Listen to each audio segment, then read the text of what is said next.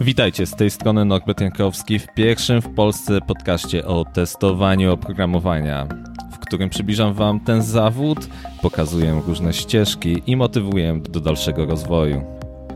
Sponsorem podcastu jest szkoła testera.pl. Lecimy! Czy już jesteśmy na żywo? E, program pokazuje, że już jesteśmy. Dobry wieczór, dobry wieczór. Witam wszystkich dobry bardzo wieczór. serdecznie w pierwszym mm, testowym, pilotażowym odcinku podcastu Testowanie oprogramowania podcast live, gdzie miało być wszystko poukładane, wyreżyserowane, właśnie tak jak mówię. No, natomiast, tak jak widać, nawet prowadzący um, jeszcze nie doszedł do głosu i gość może przejąć prowadzenie podcastu. Norbert, dobry wieczór. Jest mi bardzo miło witać Cię w podcaście. E, dobry wieczór. Co tam miło mi być w tym podcaście. Bardzo mi miło, że jesteś. Bardzo dziękuję za zaproszenie. Mój pierwszy e, podcast, muszę Ci powiedzieć, i mój pierwszy podcast na żywo, także tym o, bardziej. super. Mój też. Także, także bardzo, bardzo dziękuję za zaproszenie. Co tam słychać e... u Ciebie, drogi Norbercie? O czym będziemy e... dzisiaj rozmawiać? O, mamy już pierwszego widza. Cześć, cześć Przemysław. E, natomiast dzisiaj chciałem porozmawiać trochę o backendzie, bo w zasadzie to jest taki ukłon w swoją stronę, bo ty prowadzisz e, szkołę backendu. Oczywiście nie będziemy o całym backendzie rozmawiać, tylko o pewnym konkretnym. E, natomiast właśnie to był taki ukłon w twoją stronę. Super, bardzo się cieszę i bardzo chętnie, bardzo chętnie trochę poopowiadam na ten temat, jeżeli jeżeli będzie o czym opowiadać. Ja mam nadzieję, że będzie, bo backend Oczywiście, jest fajny. będzie. E, natomiast e, e, słuchajcie, Bartek tekstowaniem się zajmuje już ponad 10 lat. Z tego co Zgadza kojarzę. się. Nawet chyba za 14 już. No, no. Także, także już sporo czasu. Nawet ostatnio gdzieś dyrektor SI pochwalił cię, pod jakimś wpisem na Facebooku, także jak już dyrektor choćby SI chwali cię, to znaczy, że masz duże kompetencje w tym, co robisz. Wiesz co, z całym szacunkiem do dyrektora SI bardzo, bardzo dziękuję za to, co napisał, było to naprawdę bardzo miłe, natomiast y, zgadzam się, na pewno zgadzam się w jednej rzeczy, którą tam napisał, y, ponieważ napisał tam, że testowanie backendu i testowanie restowego API staje się jakby takim głównym, um, głównym trendem teraz właśnie wśród testerów pod automatyzacji. Do tej pory było to, było to testowanie frontendu, była to właśnie automatyzacja Selenium, natomiast gdzieś teraz już to testowanie tego backendu cały czas schodzimy jakby niżej i jakby schodzimy właśnie z testów frontendowych te, do testów backendowych, także bardzo fajnie i jeżeli Marcin tak mówi, no to tak po prostu jest, a jeżeli Marcin wie, co mówi, no bo skoro zarządza jakby największym, największym centrum testowym w Polsce, no to wie też, jakich ludzi potrzebuje i jakich klientów ma i na co jest zapotrzebowanie. Także no pozostaje mi się tylko z tym zgodzić. E, dokładnie. powiedz mi, z tego względu, że właśnie tak jak przed chwilą powiedziałeś, że idziemy w stronę automatyzacji backendu, mm, to gdzieś mi myśl uciekła. Ale Nieważne. Spokojnie, bo no, jesteśmy osoby, żywo, które... nie robimy żadnych cięć. Tak, nie robimy za... nowych cięć. Właśnie tutaj zanim się zaczęliśmy live, opowiadałem Bartkowi, że zanim zaczniemy nagrywanie, to ja zawsze opowiadałem spokojnie, jak coś się coś stanie, to się to wytnie. No a w live się nie za bardzo da wyciąć, więc... Lecimy na żywo. Także Lecimy jeżeli mamy kogoś, kto nas ogląda, a mam nadzieję, że mamy, ja niestety tego nie widzę, i są jakieś pytania do nas, to zadawajcie te pytania od razu, będziemy na nie od razu odpowiadać. Dokładnie. E, natomiast, tak jak mówiłeś, testowanie backendu robi się coraz bardziej popularne i tutaj musimy e, sobie zadać kilka pytań. Hmm. Choćby czemu backend jest taki ważny? Okej, okay, no to to jest w sumie fajne pytanie, bo mm, jakby ja zawsze staram się wytłumaczyć to tak, jakbym starał się to tłumaczyć, powiedzmy, nie wiem, pięcioletniemu dziecku. i zawsze podaję jakieś przykłady, jaka jest różnica między testowaniem frontendu a testowaniem backendu.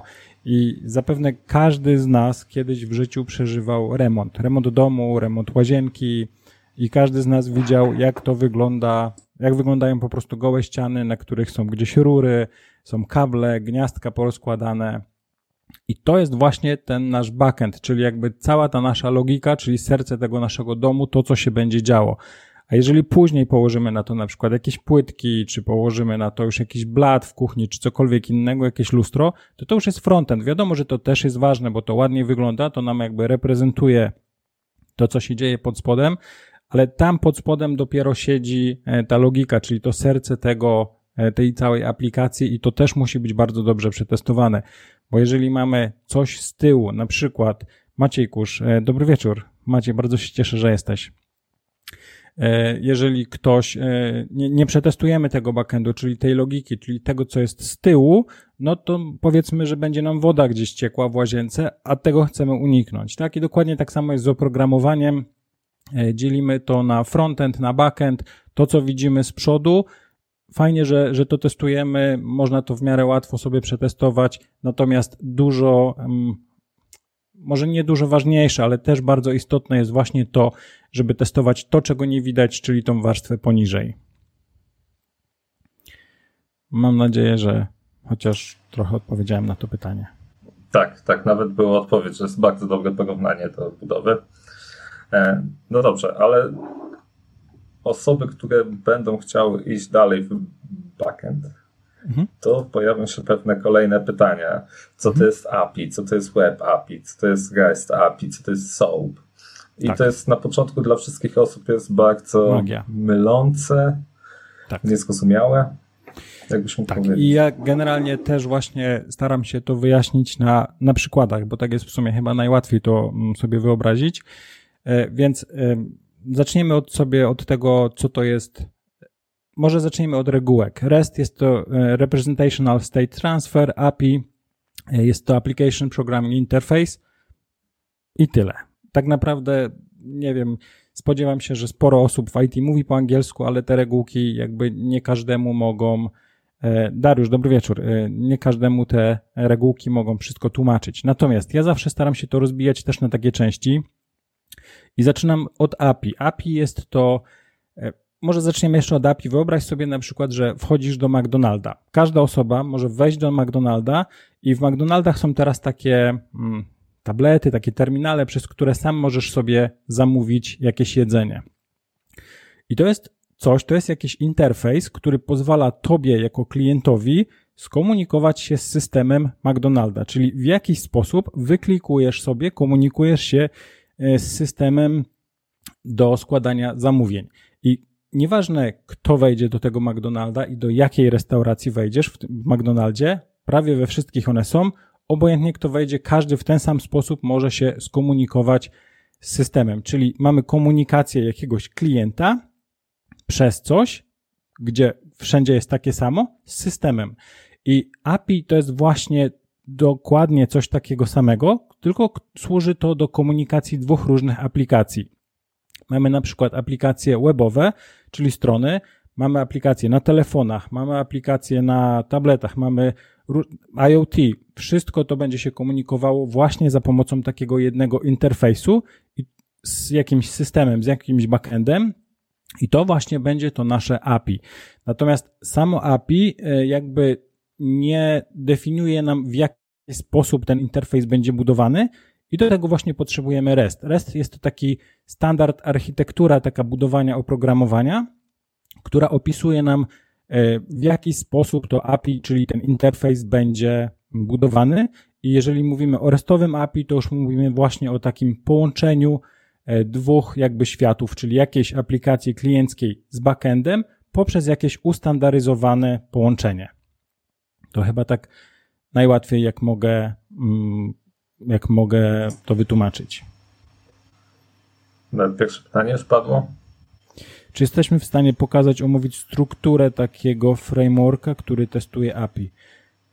Jasne, że możemy, tyle tylko, że możemy do tego wrócić później, bo chyba bo framework do testowania API Ja na przykład używam, ja piszę testy mm, w Javie i używam do tego na przykład frameworka REST Assured. To jest taki dedykowany framework właśnie do pisania testów REST API. E, tam tworzymy sobie request w kodzie, wysyłamy ten request, request zwraca nam jakąś odpowiedź i później z tej odpowiedzi wyciągamy sobie status code, wyciągamy sobie JSONa, czyli to body z odpowiedzi i piszemy jakieś testy, które nam to sprawdzą. Natomiast to nie ma jakby znaczenia, jakiego języka programowania używamy, jakiego frameworka używamy, czy używamy Postmana, czy używamy Insomni, czy używamy czegokolwiek innego. Najważniejsze jest to, żeby zrozumieć jakby mechanikę działania tego, że musimy mieć jakiś, jakiegoś klienta z jednej strony, który buduje request, czyli w jakiś sposób wysyła zapytanie do tego serwera, serwer zwraca odpowiedź, Odpowiedź składa się właśnie ze status kodu, z jakiegoś ciała odpowiedzi, czyli z jakiegoś JSONa i e, wszędzie to będzie działało tak samo i nie ma znaczenia, czy właśnie będziemy używali Java, czy będziemy używali Pythona, czy będziemy pisali testy e, w Postmanie, czy w jakimkolwiek innym narzędziu służącym do tego. Najważniejsze jest, żeby zrozumieć tą mechanikę działania, czyli takie podstawy tego. To tyle na razie. Oczywiście jest jeszcze SOAP, e, którego ja mm, nie używam tak naprawdę. Natomiast sama architektura, SOAP różni się od, resta, od restowego API tym, że to jest po prostu inna architektura oprogramowania. SOAP jest wykorzystywany w takich dużych, mm, na przykład w dużych bankach i generalnie ta SOAPowa aplikacja różnice, jest jeszcze kilka różnic między RESTem a SOAPem. W SOAPie jakby mamy tą komunikację, że całe dane są zawsze zwracane i w SOAPie korzystamy na przykład z XML, a w RESTie e, możemy sobie wyfiltrować dane, które chcemy i dostajemy w odpowiedzi, najczęściej używa się JSONa, czyli to jest taki, e, no taki plik jakby, taki typ danych, tak? JSON, czyli sam skrót JSON jest to JavaScript Object chyba Annotation, Czyli jest to po prostu taki obiekt JavaScriptowy. Ja słyszałem takie porównanie odnośnie Resta i Soapa, Soap. że Soap to jest taki klasyczny list, gdzie jest temat, podział, e, jakieś tam, no generalnie jest to ładnie ułożone, powiedzmy, że jest, rozdziały są, jakby był długi list, nie wiem, albo książka. Ale w każdym razie jedno to jest taki ładny list napisany, a rest to jest taka widokówka. No tak, tak jest też to czasami opisywane. Natomiast, e, tak jak mówię, no, bardziej popularny moim zdaniem jest teraz właśnie jest ta architektura restowego API, ponieważ jest to mniejsze, bardziej dynamiczne i jakby no nie trzeba budować takiej jakby wielkiej kubeły, nie, nie trzeba wyciągać jakby um, armaty do, żeby ustrzelić muchę. E, nie no, pewnie. Na pewno łatwiej się i szybciej tworzy resty niż soapa. Wiem, jak się tworzy resty, ponieważ też miałem przyjemność pisać restowe API. Nigdy nie miałem przyjemności pisać soapowego API, także tutaj niestety nie wiem, no ale skoro większość teraz aplikacji jest właśnie budowanych albo na restowym API, albo na czymś, co jest jakby podobne do restowego API, a nie na SOAPie, no to jakby idziemy w tym, w tym drugim kierunku. Jednak chyba odchodzi się już od tych takich wielkich rozwiązań. To jeśli już mamy to, to możemy przejść do kolejnego pytania. WSDL i XML, one też często pada wokół właśnie API. Yy, tak. I generalnie to tak, zaczniemy sobie od XML-a, bo to jest chyba łatwiejsze to zarówno, mm, jeżeli mówimy właśnie, e, to jest po prostu jakby struktura danych. Tak, XML to jest po prostu struktura danych. Inną strukturą danych, taką, która opisuje nody, na przykład mamy HTML-a. To jest też jakiś, jakiś podobny taki format, format pliku, format danych. Natomiast WSDL jest to mm, taka jakby informacja, której, która opisuje nam w jaki sposób będziemy testowali SOAPowe API, czyli dostaniemy, bo różnica między SOAPem a RESTem też jest taka, e, jakby w sposobie zapytania. W, rest, w RESTowym API mamy coś takiego jak zasoby, czyli na przykład zasobem może być każdy mm, rzeczownik, czyli e, powiedzmy mamy użytkownika, więc użytko, mamy użytkownika, to będzie nasz zasób, ale mamy też listę użytkowników e, i to będzie nasza kolekcja. I teraz w restowym API, jeżeli chcemy dostać listę wszystkich użytkowników, używamy metody e, HTTP, na przykład metody get, która nam pozwoli odczytać listę użytkowników, jeżeli wyślemy tego geta na kolekcję, albo jednego użytkownika, jeżeli wyślemy tego geta, czyli to zapytanie na kolekcja łamane na ID danego użytkownika. I tak wygląda zapytanie wreszcie. Natomiast e, w tym standardzie WSDL, czyli w SOAPowym API, po prostu dostajemy listę metod, które będziemy wysyłali do tego backendu, które też nam będą zwracały jakieś dane. I to jest też różnica w testowaniu jednego rozwiązania i drugiego rozwiązania.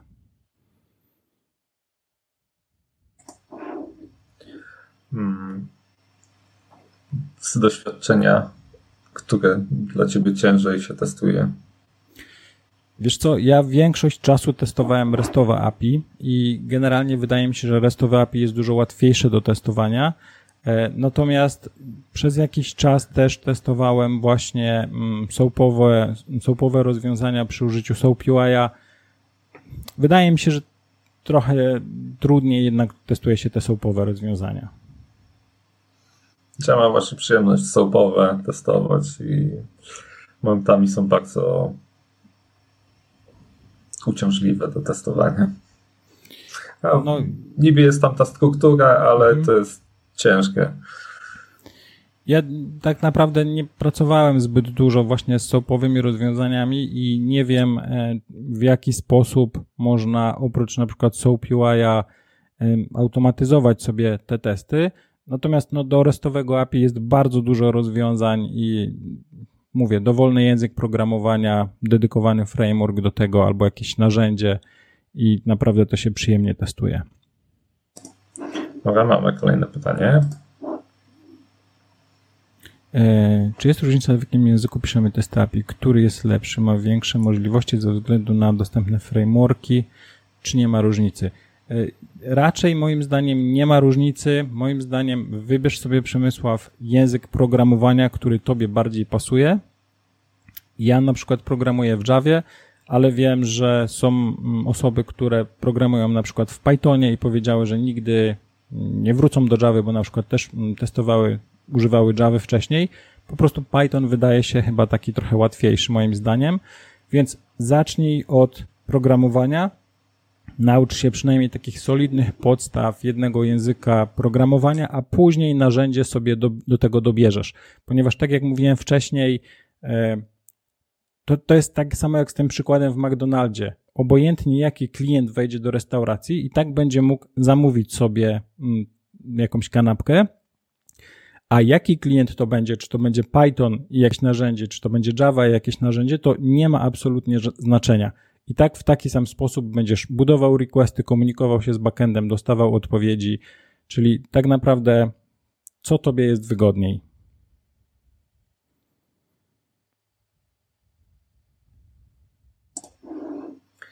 Dobra, to kolejnym pytaniem było, miało być Soap e, kontra Postman, mhm. ale ty pewnie więcej w Postmanie. Tak, ja używam dużo więcej Postmana. Mm, sądzę, że Postman jest bardzo fajny i Postman jest trochę niedoceniany tak naprawdę, ponieważ Postman jest bardzo często stosowany właśnie przez programistów do takiego szybkiego spro- e, sprawdzenia Mm, testerzy manualni też używają mm, właśnie Postmana, żeby wysłać jakiś request, zwalidować sobie jakiś response. Natomiast w Postmanie można zrobić dużo, dużo fajnych rzeczy. On ma, Postman używa kilku bibliotek e, właśnie JavaScriptowych, które umożliwiają naprawdę pisanie już całkiem fajnego tam kodu w tym Postmanie. Można sobie przekazywać e, dane między requestami, można sobie stworzyć kolekcję tych requestów i co ciekawe, można sobie jakby tą kolekcję wyeksportować. Jest takie narzędzie, które nazywa się Newman. Można sobie je doinstalować i później odpalać te testy z linii komend. A jeżeli możemy odpalać testy postmanowe właśnie z linii komend, no to możemy już to zintegrować z jakimkolwiek CI-em, na przykład z Jenkinsem i równie dobrze możemy te testy odpalać na, na Jenkinsie. Także Postman jest naprawdę fajnym narzędziem. Żeby zrozumieć testowanie, żeby zrozumieć tą logikę i mechanikę działania, Postman jest świetny. Ja tu akurat dużo pracuję z SOAPem. E, to narzędzie jest trochę trudniejsze. Na, Na pewno, pewno natomiast jedna bardzo ważna rzecz. Zarówno Postman, jak i SoapMap ma bardzo dobrą mm, dokumentację na ich stronach. Tak. Bardzo dużo rzeczy można się nauczyć. Tak, tak, to prawda. Więc jeżeli zaczynacie, to pierwsze kroki tam bym skierował właśnie. Tak, i faktycznie w dokumentacji Postmana można krok po kroku sobie przeczytać e, całą tą dokumentację. Są przykłady, naprawdę bardzo, bardzo dużo fajnych rzeczy właśnie tam jest napisanych. E, no dobrze, zrzucę okiem, czy tu nie ma jakichś pytań. Mm, no to Maciej zrobił komentarz odnośnie SOAPa. SOAP bazuje na XML, co stwarza narzut na wielkość odpowiedzi. REST jest dużo lżejszy, ale struktura odbu może być identyczna. Tak, dokładnie, to jest właśnie to, co powiedziałem, że SOAP jest jakby takim dużo cięższym rozwiązaniem, a wreszcie możemy sobie wyciągnąć to, co chcemy. SOAP będzie nam zawsze zwracał okay, wszystko. Proszę? No, no śmiał, śmiał. Śmiał, śmiał. Tak, tak jak mówiłem, że REST nam e, będzie, znaczy SOAP będzie nam zawsze zwracał całość informacji, wreszcie sobie możemy to wyciągnąć co chcemy i faktycznie w SOAPie używamy tylko XML-a, wreszcie możemy używać XML-a, ale jakbym chyba takim głównym standardem jest właśnie JSON. I tutaj jeszcze Maciej zadał pytanie. Hmm. E, Postman versus zapytania w Javie. Mając to samo zapytanie, w czym je szybciej napiszesz. E, nie ma to tak naprawdę dużego znaczenia, mm, ponieważ wiadomo, że w Postmanie Postmana można sobie odpalić, wkleić powiedzmy endpoint, na który chcemy wysłać zapytanie, od razu dostaniemy odpowiedź.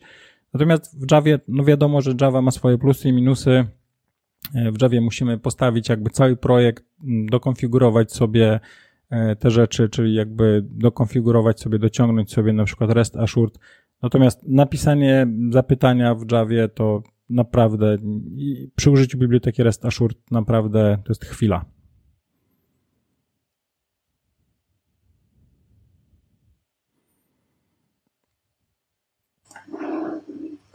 E, okej, okay. chciałem jeszcze no, teraz nie jeszcze, tylko chciałem zadać kolejne pytanie właśnie odnośnie automatyzacji.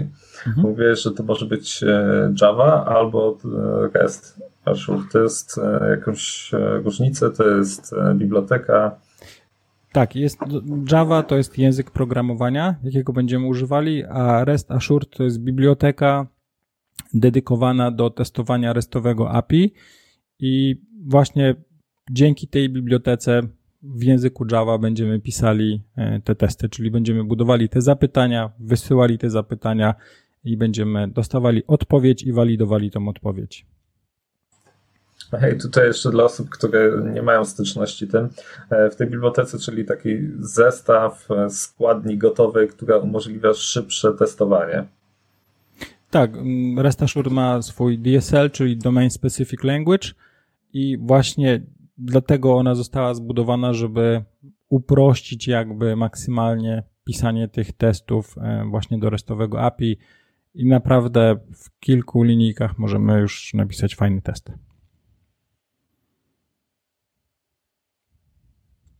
A czy ona jest skomplikowana? Bo ja osobiście nie miałem z nią e, styczności. Ale osób, które nie wiem, nie, nie znają żadnego języka. Wiesz co, tak to... naprawdę powiem mm, trochę przewrotnie, bo ja jakby też zawsze mm, trochę za... ludzie jak mnie pytają, czy na przykład od czego zacząć, od Selenium czy od Java, albo od Selenium albo od jakiegoś innego języka programowania, to ja zawsze rekomenduję, żeby zacząć jednak się uczyć języka programowania, ponieważ zarówno Selenium, jak i REST Assured to jest po prostu narzędzie, to jest po prostu zwykła biblioteka, której będziemy używać. Natomiast musimy wiedzieć, co tam się pod spodem dzieje. Musimy wiedzieć, co to jest metoda, musimy wiedzieć, co to są parametry, musimy wiedzieć, że czy metoda coś zwraca, musimy wiedzieć mniej więcej, z czego składa się klasa i takie podstawy są potrzebne, obojętnie czy chcemy automatyzować testy do frontendu czy backendu.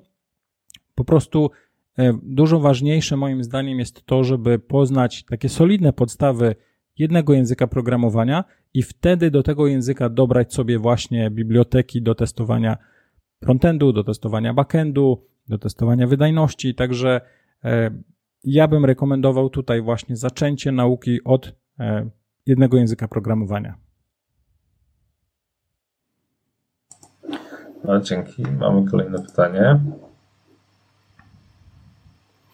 Podejście do takich testów. W sensie na przykład skupiasz się na jednym requestie i na nim ćwiczysz dane pozytywne, negatywne, czy bardziej łączenie requestów w taki przypadek E2E? To wszystko tak naprawdę zależy, bo nigdy nie ma tak w takich prawdziwych aplikacjach, że masz jeden endpoint albo dwa endpointy. Bardzo często te endpointy są po prostu ze sobą połączone. I można pisać sobie testy, wysyłając właśnie requesty i testując pojedyncze endpointy. I to jest jak najbardziej ok. Natomiast trzeba też sprawdzać mm, takie właśnie testy E2E pisane w backendzie.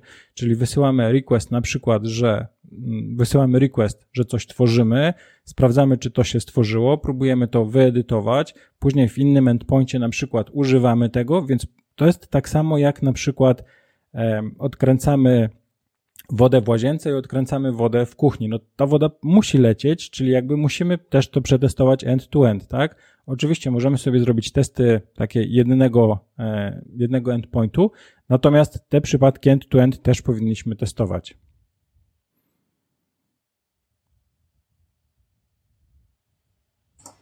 Dobra, bardzo dziękujemy za pytania. Jeżeli jeszcze jakieś macie, to śmiało piszcie. Natomiast ja, ja w ogóle jak e, wrzucałem informację o tym live, że dzisiaj będzie, to mówiłem, że będzie e, nagroda dla osoby, która e, właśnie. będzie jakieś ciekawe.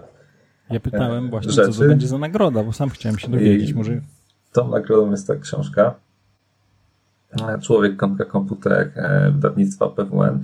E, fajna książka dla osób, które chcą posłuchać, e, poczytać o historiach, kiedy coś poszło nie tak na produkcji i co się z tym związało, ale oprócz tego ona mm, opowiada o tym, dlaczego jest tak ciężko dogadać się człowiekowi z komputerem i na czym jest, gdzie jest różnica w myśleniu.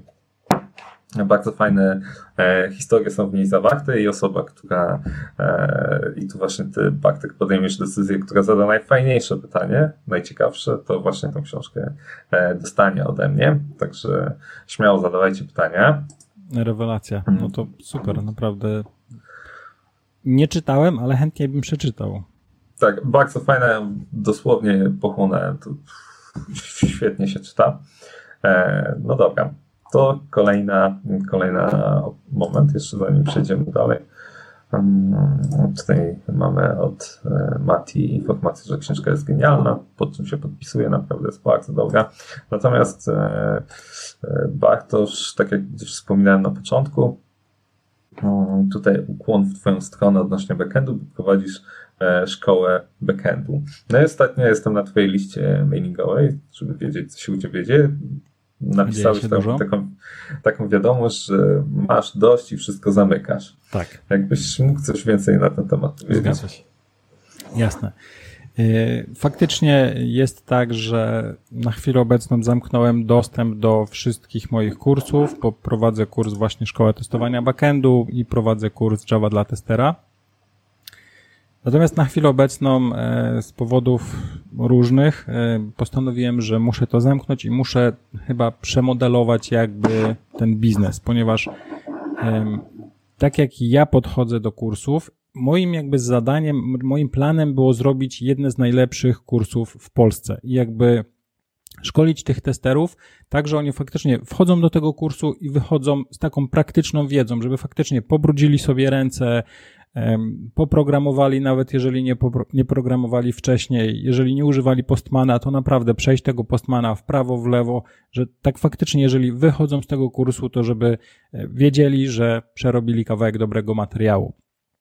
Natomiast to też e, wiąże się z tym, że u mnie w kursach po każdym module jest zadanie domowe i zadania domowe ja sprawdzam. Czyli robię code review na przykład dla każdego zadania domowego i teraz biorąc pod uwagę fakt, że mam około na przykład 200 studentów, to zrobienie Też oczywiście nie wszyscy wysyłają zadania domowe. Ja sam jestem na przykład takim kursantem, że jeżeli kupuję kurs, no to ja go sobie po prostu gdzieś tam robię czasami na boku i też nie zawsze przechodzę cały kurs.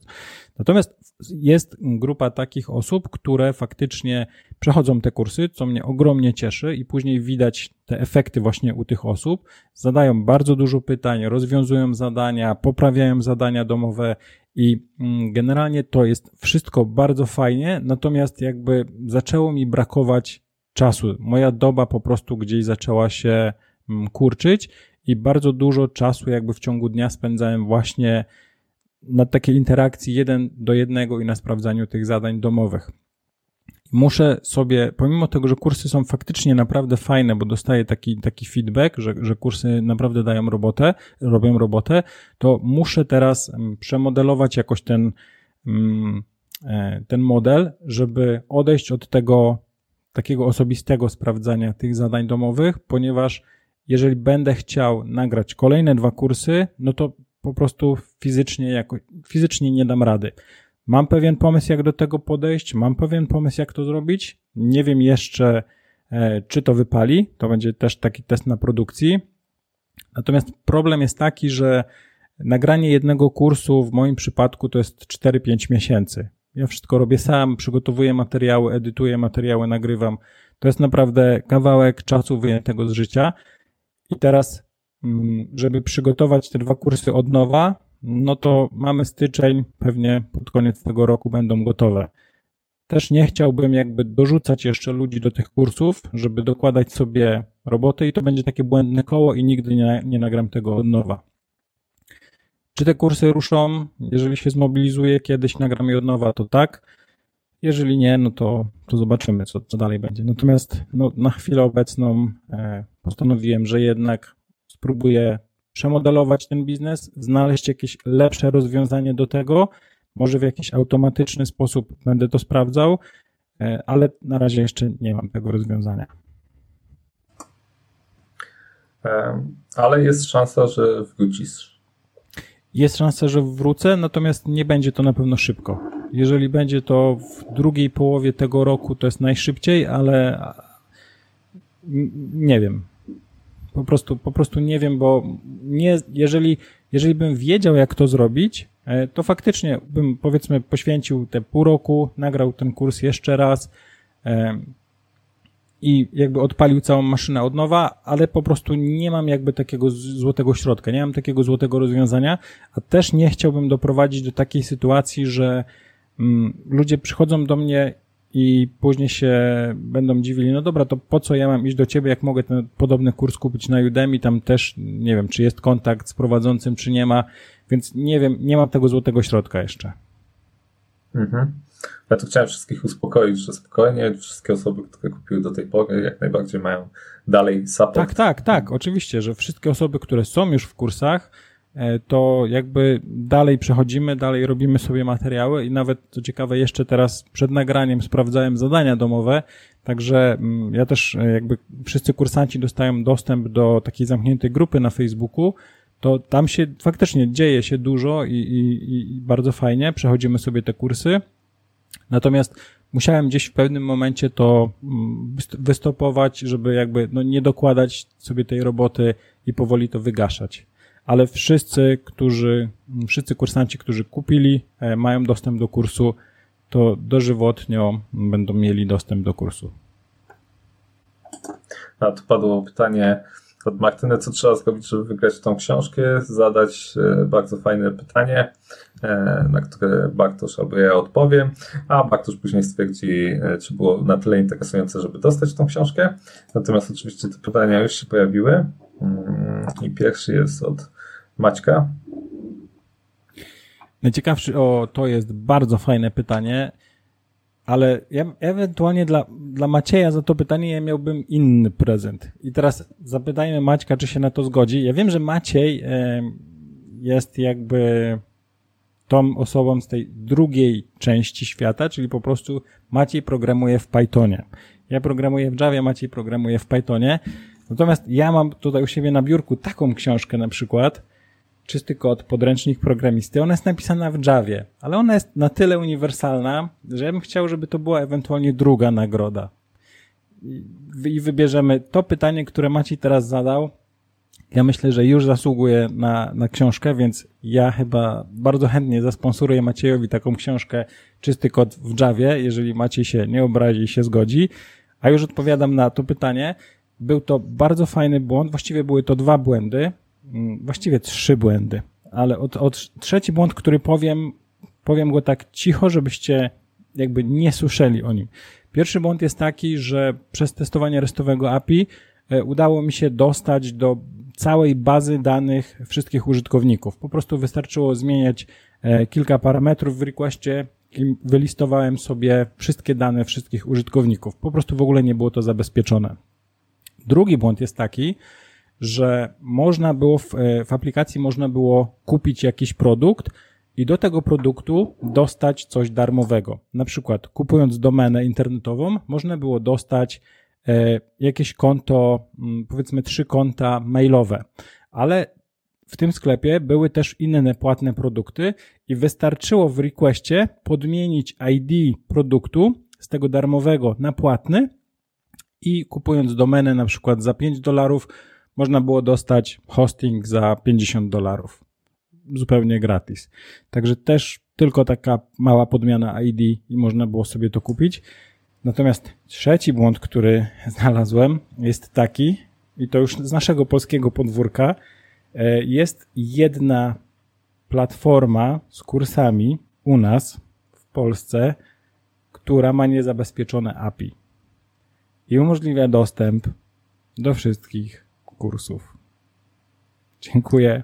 Wszystko na ten temat. nie wiem, zgłaszałeś się to, żeby dostać jakąś nagrodę? Właśnie nie, nie wiem, czy dobrze, że to powiedziałem tak naprawdę. Okej. Okay. E, ale, ale tak, ale jest. Dlatego, dlatego mówiłem, że, tak, dlatego mówiłem, że bardzo fajnie jest testować frontend, ponieważ no, widzimy jakby to, co się dzieje, natomiast jeżeli zejdziemy tą warstwę niżej, no to tam już różne rzeczy można zobaczyć. Czyli te błędy znalazłeś po prostu tak sobie szukając dziurę w całym. Wiesz co, ja generalnie jak testuję właśnie restowe API, no to staram się też wyszukiwać takich przypadków, a co będzie, jeżeli jeżeli wyślę taki request, a co będzie, jeżeli zrobię coś takiego, jak serwer na to zareaguje. Ja bardzo często też e, testując właśnie RESTowe API, mam dostęp do kodu aplikacji, więc, więc odpalam sobie aplikację na przykład w trybie debugowania, wysyłam request, patrzę dokładnie, co tam się dzieje w kodzie.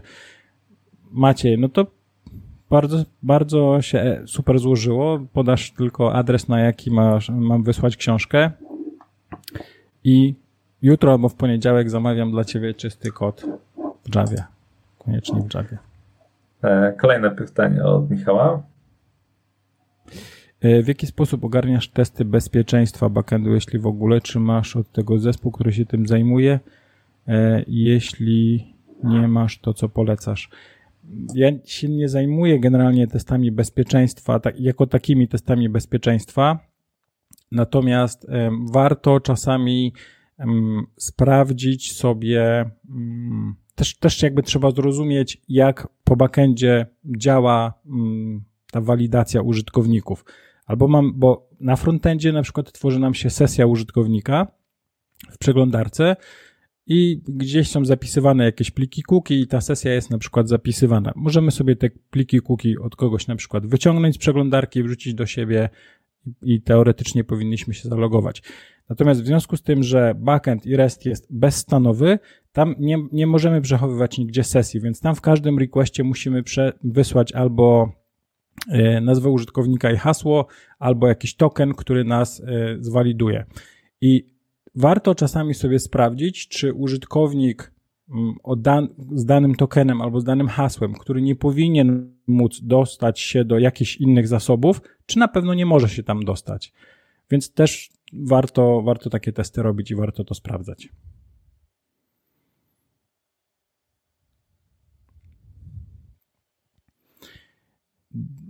Dobra, Maciej, odezwiesz się na brief jak najbardziej. Dobrze, super. Natomiast tu pytanie Czekamy. o bezpieczeństwo to pewnie do, tak jak Maciek podpowiada, by, e, by trzeba było skierować do Maćka Kofla, z którym jak też najbardziej polecam. E, także do niego pytanie. On, on robi też dużo live'ów, także e, zapraszamy w jego imieniu. Tak. E, natomiast e, Dorota jest jeszcze tutaj pytanie. Hmm jakie API, z jakiej branży, jakiej funkcjonalności w dotychczasowym doświadczeniu przysporzyło Ci największych wyzwań testowych? To chyba nie ma tak, że jest jakieś API, bo, bo generalnie mm, to nie jest tak, że to API przysparza problemów, e, tylko mm, domena biznesowa. Domena biznesowa może być po prostu bardziej skomplikowana w, jednych, w jednym projekcie lub mniej skomplikowana w innym projekcie.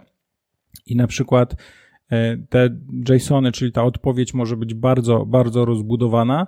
E, natomiast nie miałem chyba nigdy jakichś takich większych problemów e, właśnie z testowaniem tego API w żadnym projekcie, ponieważ tak jak mówię, że jeżeli zrozumie się bardzo dobrze tę mechanikę działania tego i te takie bardzo, bardzo solidne podstawy, to to później wszystko się tak naprawdę powiela. Zmienia się tylko ta domena biznesowa. I tu właśnie kolejne pytanie jest od Mati, które jest jakby powiązane, e, bo też chodzi o branżę, która nietypowa była. Wiesz co? Testowałem na przykład, ja w związku z tym, że kiedyś bardzo często, bardzo dużo interesowałem się domenami internetowymi i sam kupowałem dużo domen i gdzieś do tej pory mi to zostało, to miałem taką przyjemność, że pracowałem w dwóch firmach, które zajmowały się właśnie sprzedażą domen internetowych, stąd też pewnie te moje e, przykłady. I to były chyba te nietypowe takie API, ponieważ e, głównie ta komunikacja mm, właśnie przy kupnie czy sprzedaży domen internetowych to jest jakiś stary model, który polega na właśnie wymianie XML i tam się wszystko w XML-ach e, jakby cała komunikacja jest za pomocą XML-i i mm, właśnie firmy, w których pracowałem jakby nad tymi XML-ami budowały klienta właśnie z restowym API. Więc ta logika jakby biznesowa była zrozumiała. My robiliśmy do tego taką nakładkę. Mm, no, w, w tym, w, chyba to właśnie te domeny. Tam też dużo różnych takich ciekawych rzeczy się działo. E, no dobra, na razie nie widzę nowych pytań. Tu jedno padło pytanie odnośnie mojego kursu. Mój kurs jest głównie skupiony dla testerów manualnych i osób, które chcą wejść do tej branży e, testingu. E, natomiast mm, jako takich pytań więcej nie widzę. E, Bartosz, powiedz mi, jak się czujesz e, będąc na tym live w podcaście. Wiesz co, powiem Ci, że to jest, tak jak Ci powiedziałem na początku, to jest mój pierwszy podcast w życiu w ogóle. E, pierwszy podcast live na żywo z pytaniami, więc jeszcze bardziej tak jest, powiem, taki dreszczyk emocji trochę. Natomiast bardzo, bardzo fajnie. Jestem naprawdę bardzo mile zaskoczony i dziękuję za zaproszenie. Naprawdę polecam. E, przyjemność po mojej stronie, że w ogóle się zgodziłeś. E, natomiast e, dla mnie też to jest nowość, też jeszcze dużo rzeczy się uczę. Natomiast tak jak zanim się zaczął live, rozmawialiśmy, że ja miałem, mm, słyszałem siebie dwa razy i to strasznie mnie rozpraszało i w międzyczasie udało mi się to rozwiązać, więc teraz no widzisz, testowanie na produkcji. Jakoś, tak, dokładnie, także na przyszłość. Zdarza się nawet najlepszym. Natomiast mm, drodzy słuchacze, widzowie, bo to też widzowie. E, czy Wam się bardzo podoba? E, jeżeli Wam się podoba taka forma, to dajcie znać, napiszcie tak, e, to będzie więcej takich live'ów. Mm. Koniecznie. Koniecznie. Także to jest to, mam nadzieję, że to jest przyszłość i wszystkim się spodoba. Także jeszcze czekamy na komentarze, bo w końcu musimy e, tę książkę rozdać, bo jedna już jest od Bartka dla Maćka, natomiast e, natomiast e, e jeszcze jest jedna książka do rozdania. Tu mamy informację, że jest że świetny materiał. No dobra, to, bo mi się wydaje, że już jakby zbliżamy się do końca, natomiast tak. porozmawialiśmy tak. sobie trochę już, poczekaj, poczekaj, jesteśmy na żywo, możemy sobie porozmawiać. Nie, no jasne. E, no, więc e, porozmawialiśmy sobie o testowaniu testowego API, super, bardzo fajnie, natomiast ja bym ciebie chciał trochę też podpytać mm, o twoją wizję jakby tego, co się dzieje w testowaniu w zeszłym roku, i w tym roku i jakby w którym kierunku to idzie z Twojego punktu widzenia? E, to jest ciężkie pytanie. Ja wiem, że to jest ciężkie pytanie, bo, dlatego je zadaję na żywo. Bo zeszły rok był bardzo ciekawy. E, wystartowało świetnie, po czym mhm. w marcu przysiadło. Tak, przysiadło tak. na początku tak bardzo mocno przysiadło. Tak. E, że w ogóle nikt nic nie wiedział, tam szum na LinkedInie, że no, poleciały osoby, że szukałem pracy. E, wydaje mi się, że około wakacji to się trochę ustabilizowało i takich e, różnego rodzaju pytań mm, było mniej.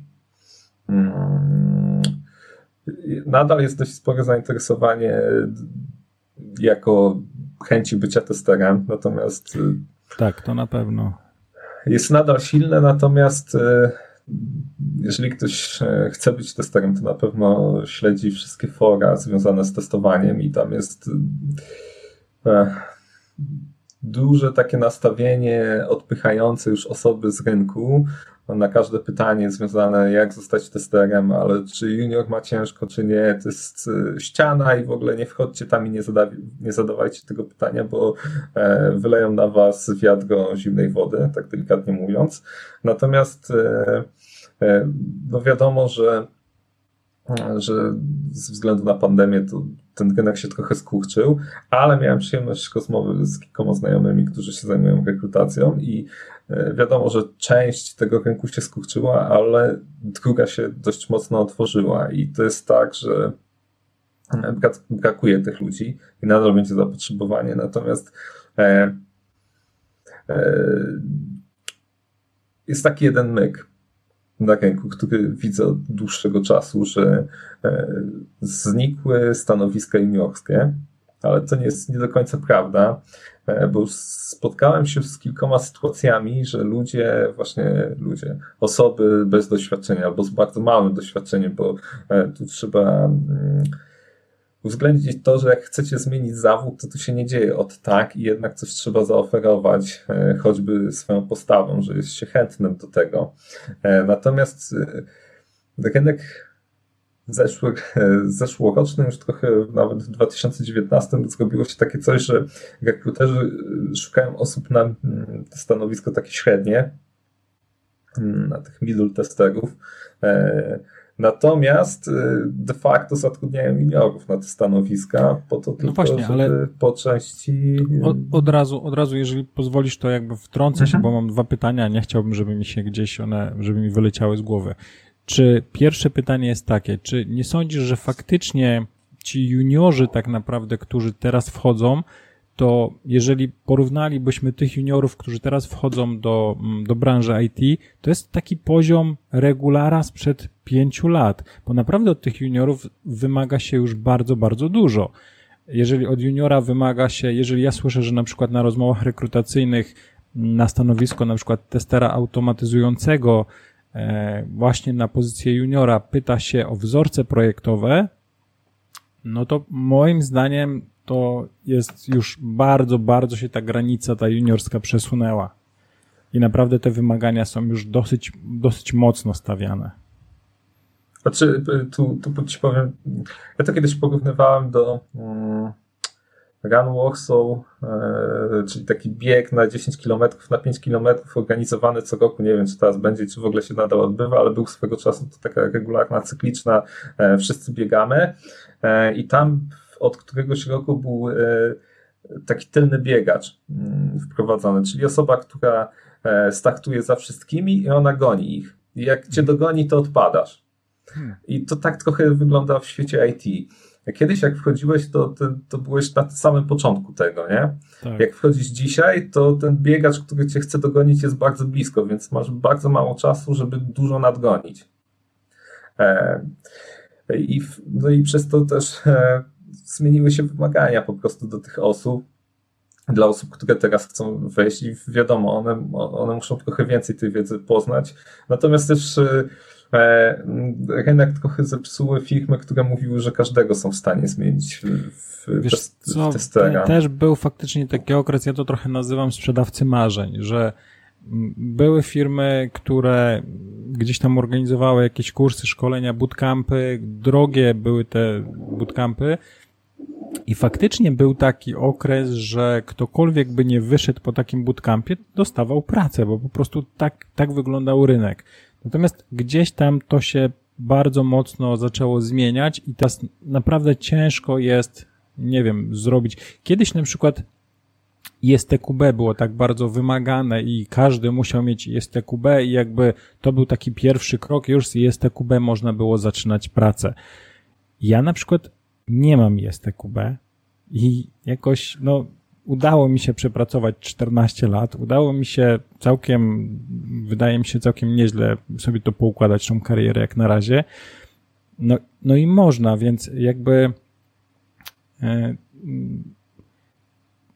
też warto patrzeć na to trochę z drugiej strony. Jakby, jeżeli e, moim zdaniem właśnie testerzy, ci początkujący powinni teraz jakby starać się przeskoczyć pewną tą granicę i jakby iść moim zdaniem właśnie na przykład w programowanie e, albo w, w testy bezpieczeństwa, albo w testy wydajności, bo jakby pewna granica to już jest niewystarczająca. Patrz, czy jeszcze coś mogę na ten temat powiedzieć, bo swego czasu zajmowałem się fotografią ślubną e, i jak wchodzi się w ten rynek, no to też jakieś musisz mieć portfolio. I mimo, że zaczynasz, to musisz mieć portfolio, więc to też jest tak, że e, teraz, że jak idziesz to jako nawet junior, to coś musisz zaoferować. E, dużo osób jest po prostu takich, że albo no, nie najlepszy pisze CV, E, albo w ogóle jest czyste CV mm, po jakimś tylko kursie, nawet bez. Mnie się często osoby pytają, co robić, żeby zdobyć doświadczenie. Ja mówię, no to wejdź na forum o, o grach i jak jakąś betę ktoś wypuszcza, to potestujcie ją sobie. E, wpiszcie sobie, nie wiem, do Gita testy, które robicie, żeby cokolwiek było no to już niektóre osoby kiwają, eee, no to niestety, ale z takim podejściem się nie da. Ja pamiętam, jak chciałem wejść do fotografii, to musiałem ileś tych sesji za darmo zrobić, e, żeby pokazać portfolio. No, to jest taki rynek, a nie inny, że już cokolwiek trzeba pokazać, choćby chęć dobrą, e, że chce się w to wejść, to raz. A dwa, że teraz e, też oprócz tych umiejętności stricte technicznych, to dużą uwagę też się zwraca na mm, umiejętności miękkie.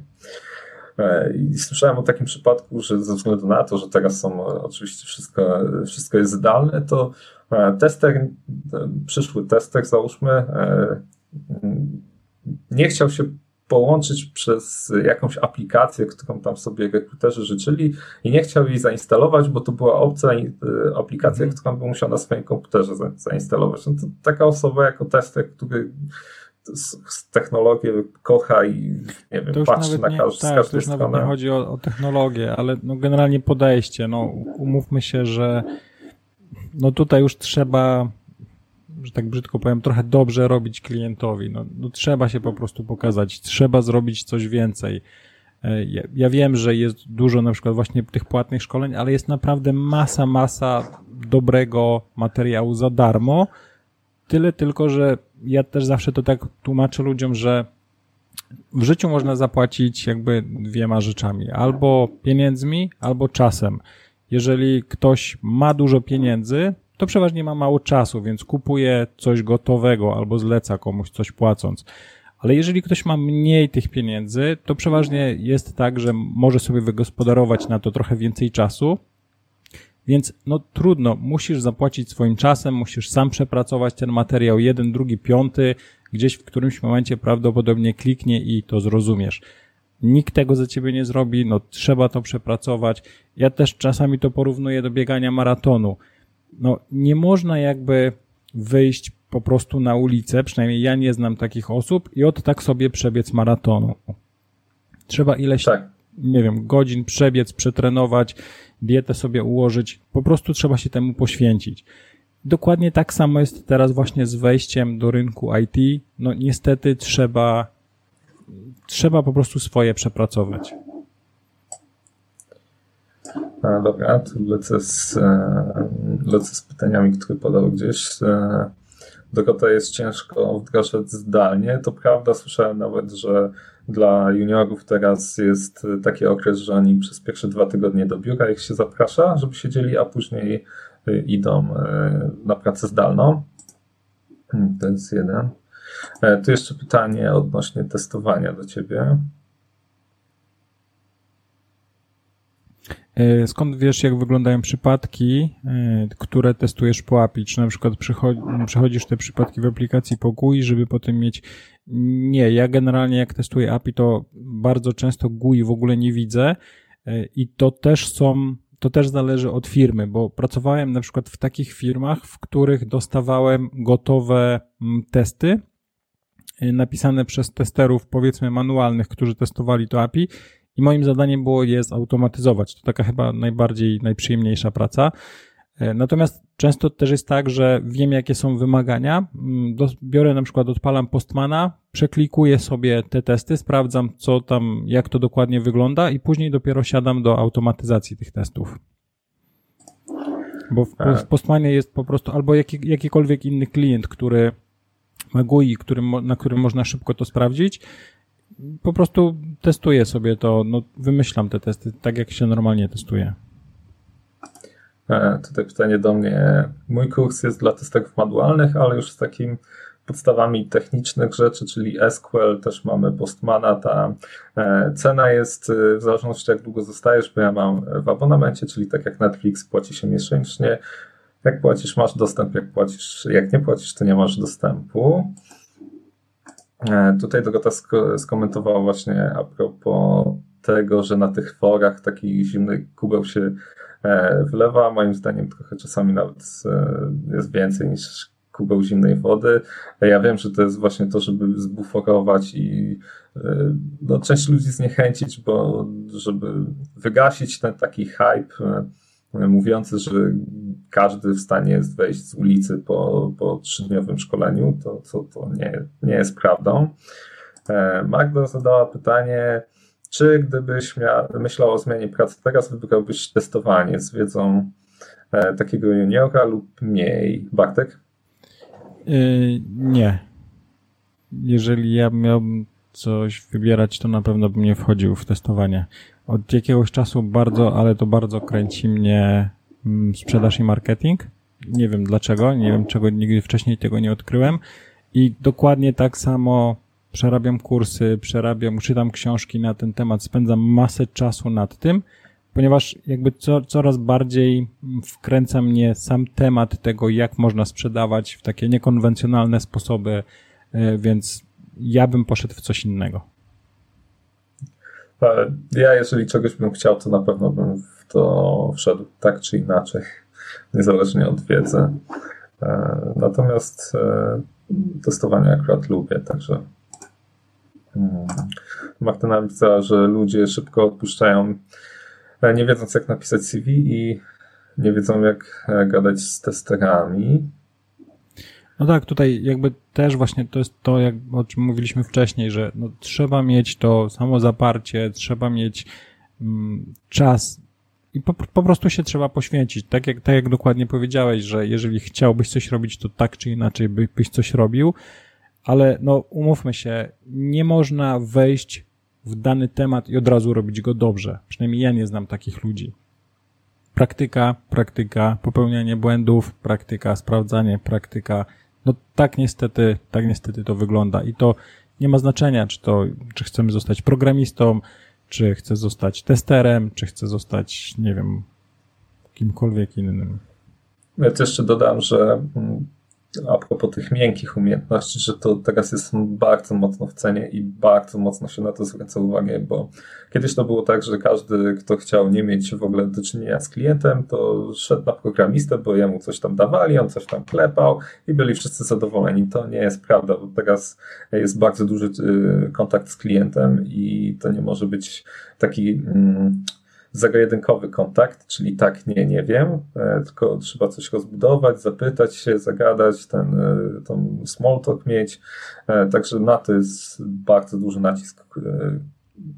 Kładzie się podczas rozmów, nawet pada pytanie, czy miał Pan do czynienia z klientem, i to jest bardzo ważne, żeby to było, no, żeby też tym się zająć, a nie tylko jakieś tam sprawy techniczne. Mm, także na to zwróćcie uwagę. Zgadzam Dobrze. się i, i jeżeli mogę właśnie takie porównanie tutaj dać, bo miałem przyjemność przez 10 lat mm, mieszkać i pracować w Irlandii i teraz pracuję tutaj w Polsce i faktycznie jest bardzo duża różnica między pracą tam, a pracą tutaj. Tam faktycznie jest tak, że firmy mają swoje produkty, i pracuje się tak naprawdę technicznie nad tymi swoimi produktami. Natomiast u nas jest tak, że 99,9 nawet bym powiedział e, procent firm to są firmy, które to są jakieś software house'y, to są firmy, które kontraktują ludzi i pracuje się z klientem. I to, co powiedział Norbert, w 100% się zgadzam. Umiejętności miękkie, rozmowa z klientem, jakieś negocjacje, domena biznesowa, wszystko to trzeba umieć i faktycznie to robi robotę. E, tutaj kolejne pytanie do Ciebie. E, jaki był najdłuższy czas, jaki spędziłeś nad szukaniem błędów w swoich e, testach automatycznych, które nie przechodziły, o ile, miałeś, o ile kiedyś miałeś taką sytuację? Oczywiście, że miałem kiedyś taką sytuację i to wiele razy, natomiast tak jak mówiłem wcześniej, jeżeli poznamy dobrze jakby podstawy danego języka programowania, bo tak naprawdę automatyzacja testów to jest nic innego jak pisanie kodu, który coś wykonuje, to się nazywa testami, e, więc piszemy sobie te kody i jeżeli coś nie działa, to możemy sobie to odpalić w tak zwanym debug modzie, czyli krok po kroku, linijka po linijce sprawdzamy co się dzieje w każdej linijce kodu. I faktycznie na początku sprawiało mi to mm, trochę problemu i zajmowało mi to dużo czasu, jeżeli nie umiałem, po prostu nie wiedziałem, że tak można, nie umiałem tego debugować kodu. Natomiast teraz po prostu, mm, tak jak powiedziałem też wcześniej, włączam sobie mm, aplikację, włączam sobie ten kod, który, który piszą programiści, odpalam go w debugu, puszczam request, sprawdzam, co tam się dzieje i w ten sposób jest dużo, dużo łatwiej e, dostać się, jakby znaleźć ten błąd. Natomiast miałem kiedyś taką sytuację, że kod e, wykonywał się wielowątkowo, to już tak troszkę bardziej technicznie powiem. Generalnie, jeżeli uruchamiamy jakąś aplikację, to ona jakby działa na jednym wątku, że nie możemy kilkunastu rzeczy naraz zrobić. Jak robimy jedną rzecz, coś się zapisuje, robimy drugą rzecz, coś się zapisuje.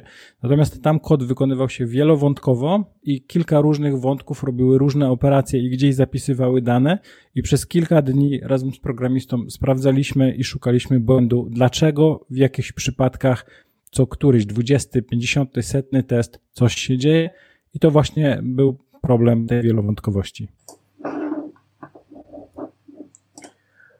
tu mamy hintę od Przemysława, że warto jest szukać jakiejś hmm, pracy w testowaniu właśnie z dziedziny tej, w której obecnie jesteśmy. Kiedyś miałem takie właśnie pytanie od dziewczyny, która siedziała w logistyce, ona już tam coś um, uczyła się, umiała w testowania, to właśnie jej doradzałem, e, żeby szła właśnie do firm, które zajmują się wytwarzaniem oprogramowania właśnie związanym z logistyką. Ona trochę się tego bała, ale powiedziałem, że to jest słuszny e, kierunek. Mm, tutaj mamy kolejne pytanie. Testy automatyczne UI versus testy automatyczne backendu. E, trochę generalne jest to pytanie, natomiast postaram się odpowiedzieć na to pytanie.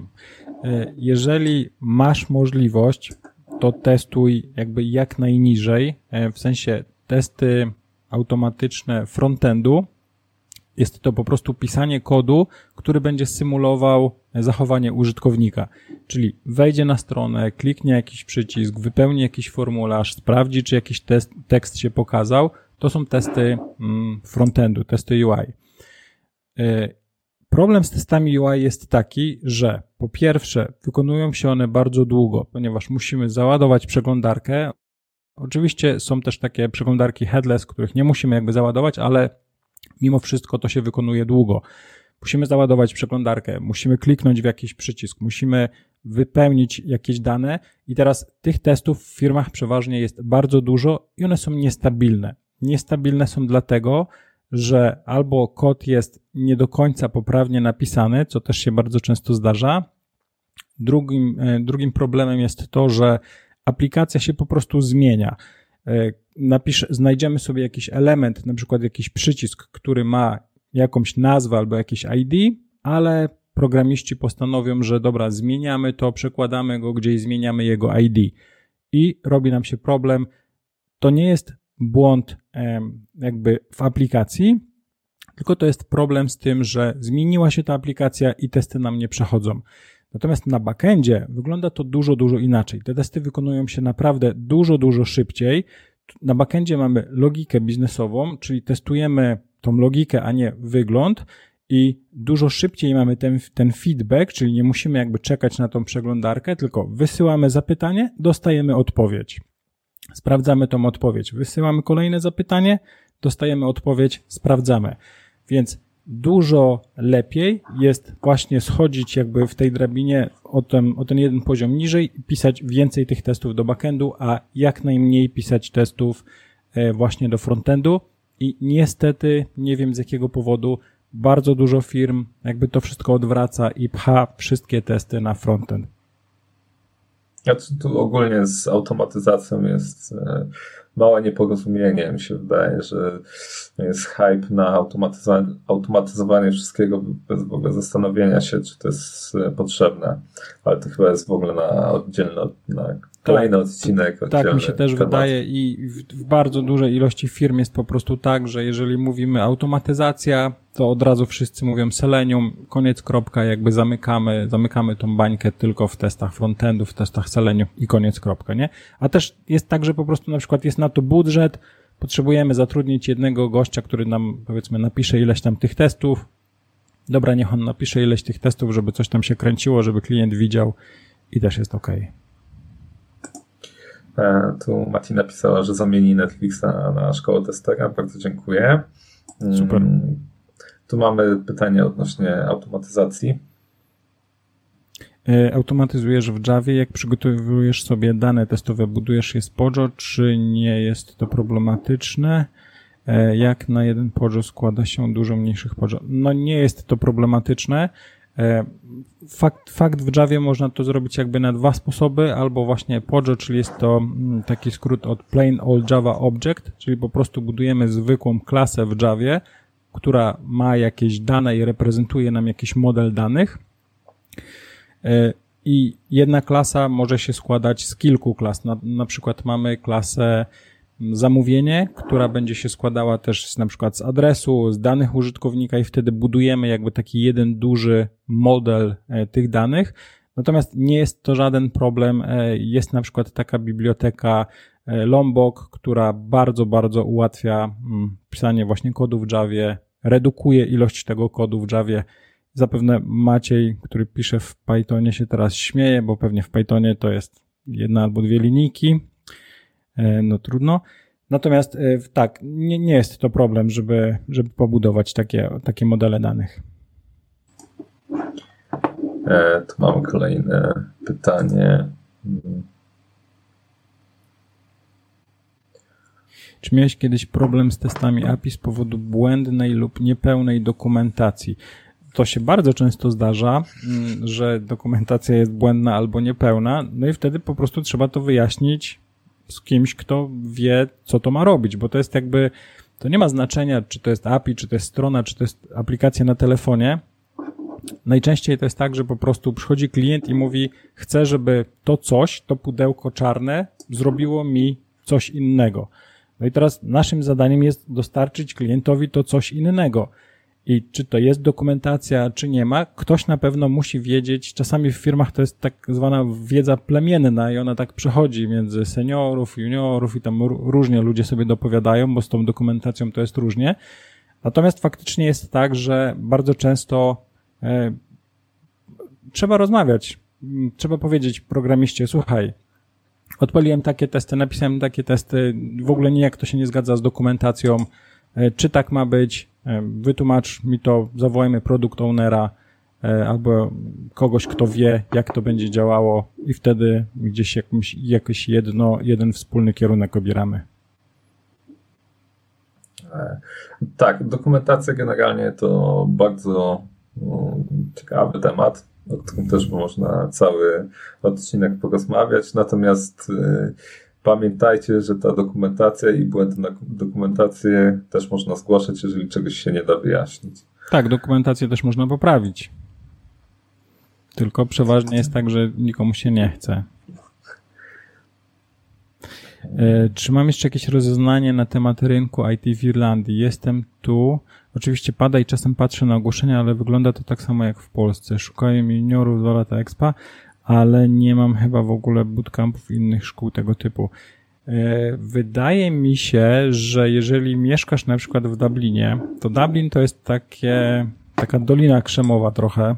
Tam są i jest e, w związku z tym, że jakby podatkowo oni zrobili taki raj dla dużych korporacji w Irlandii, to wszystkie te duże firmy tam ściągnęły i wydaje mi się, że Irlandia jest to chyba jeden z najlepszych rynków IT w Europie, tak naprawdę, bo można by to porównać na przykład do Londynu, ale w Londynie jest bardzo dużo takiej finansjery.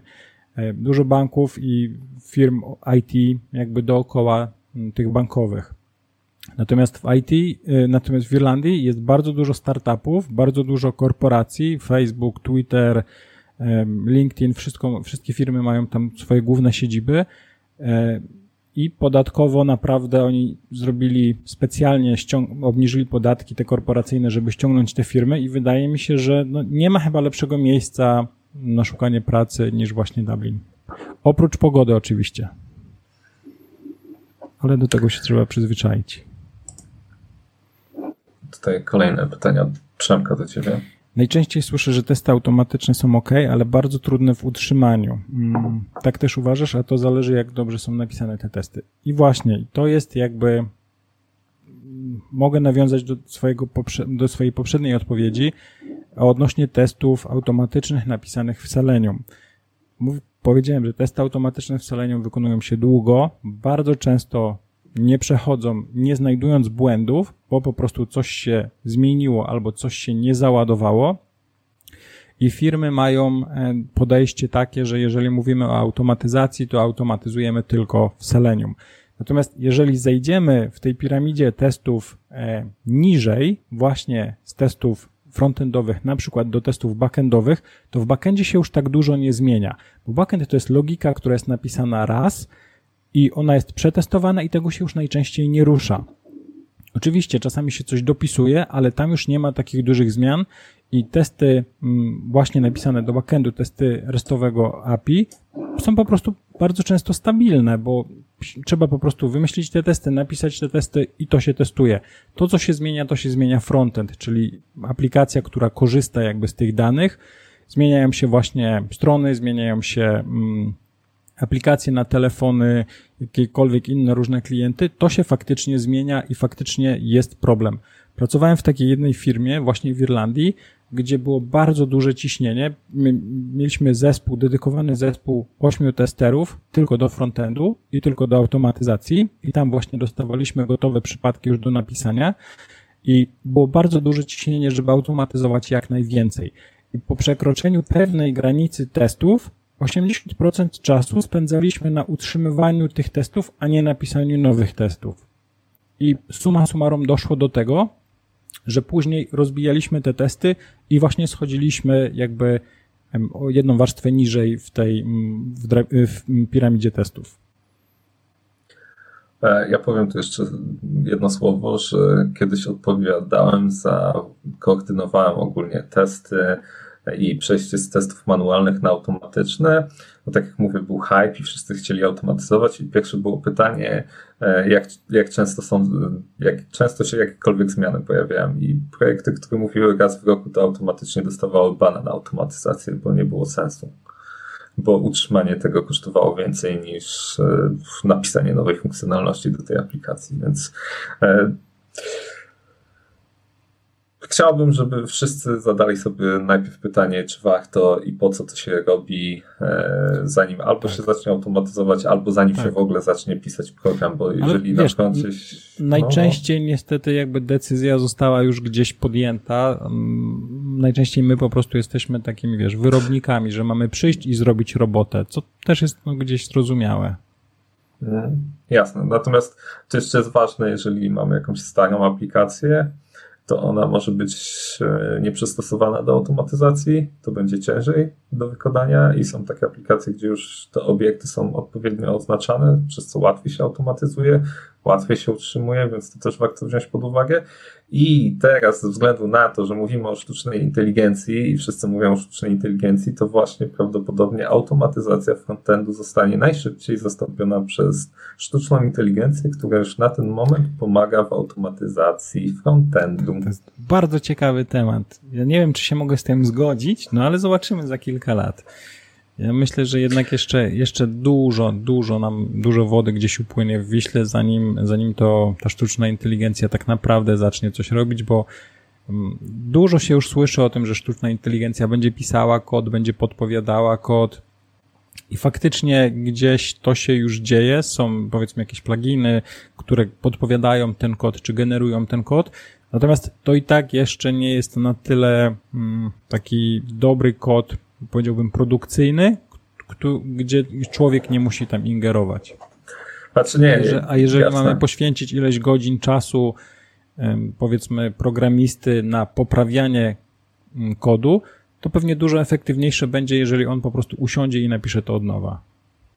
E, tak, tak, zgadzam się. Natomiast e, ja tutaj widziałem rozwiązanie, które e, sprawdza, tak, znaczy tam algorytm sztucznej inteligencji sprawdza na froncie, jak się na przykład obrazki zmieniły, czy się nie, gdzieś nie rozjechały i to już całkiem fajnie działało.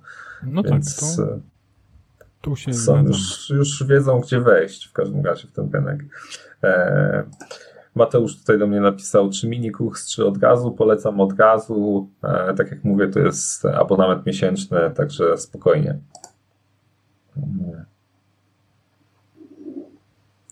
Czy obecnie da się rozsądnie oszczędzić na testowaniu? Ja nie wiem, czy ja dokładnie rozumiem to pytanie. W sensie na przykład nie testować? Mm, o, tu jest rozwinięcie, jak bezpiecznie obniżać koszty testów. To ja nie wiem, czy jestem w stanie odpowiedzieć na to pytanie. Ja... Jest taka, jest taka teoria, że faktycznie, jeżeli mamy zespół na przykład pięciu testerów manualnych, którzy wykonują powiedzmy tą samą pracę ciągle, ciągle robią jakąś regresję, to taniej jest to zautomatyzować. Natomiast to też nie jest tak, że tej automatyzacji nie trzeba utrzymywać, nie trzeba kogoś zatrudnić. To ja nie wiem, czy te koszty są e, jakby, wiadomo, że ta praca taka bardzo powtarzalna jest mało rozwijająca i ona może się nudzić i faktycznie tutaj mogą być problemy. Natomiast też trzeba brać pod uwagę, że napisanie kodu raz to nie jest napisałem kod raz i on zawsze będzie działał, no bo wszystko się jednak zmienia. Zmieniają się aplikacje, zmieniają się wymagania, coś, coś trzeba dopisać, e, gdzieś coś się nie załaduje i te testy po prostu trzeba utrzymywać, a to też jest koszt. E, dokładnie. Mi się wydaje, że najprostszą metodą obniżenia kosztów e, testowania jest e, prawidłowy proces i zarządzanie projektem. Prawidłowy proces testowania i jakby odpowiednio ułożony proces samego projektu. Jest, zapętliłem się projekt musi być dobrze ułożony, testy muszą być dobrze ułożone i wtedy będziemy pracować w optymalnych warunkach, bo będziemy wiedzieli kiedy, ilu ludzi będziemy potrzebować.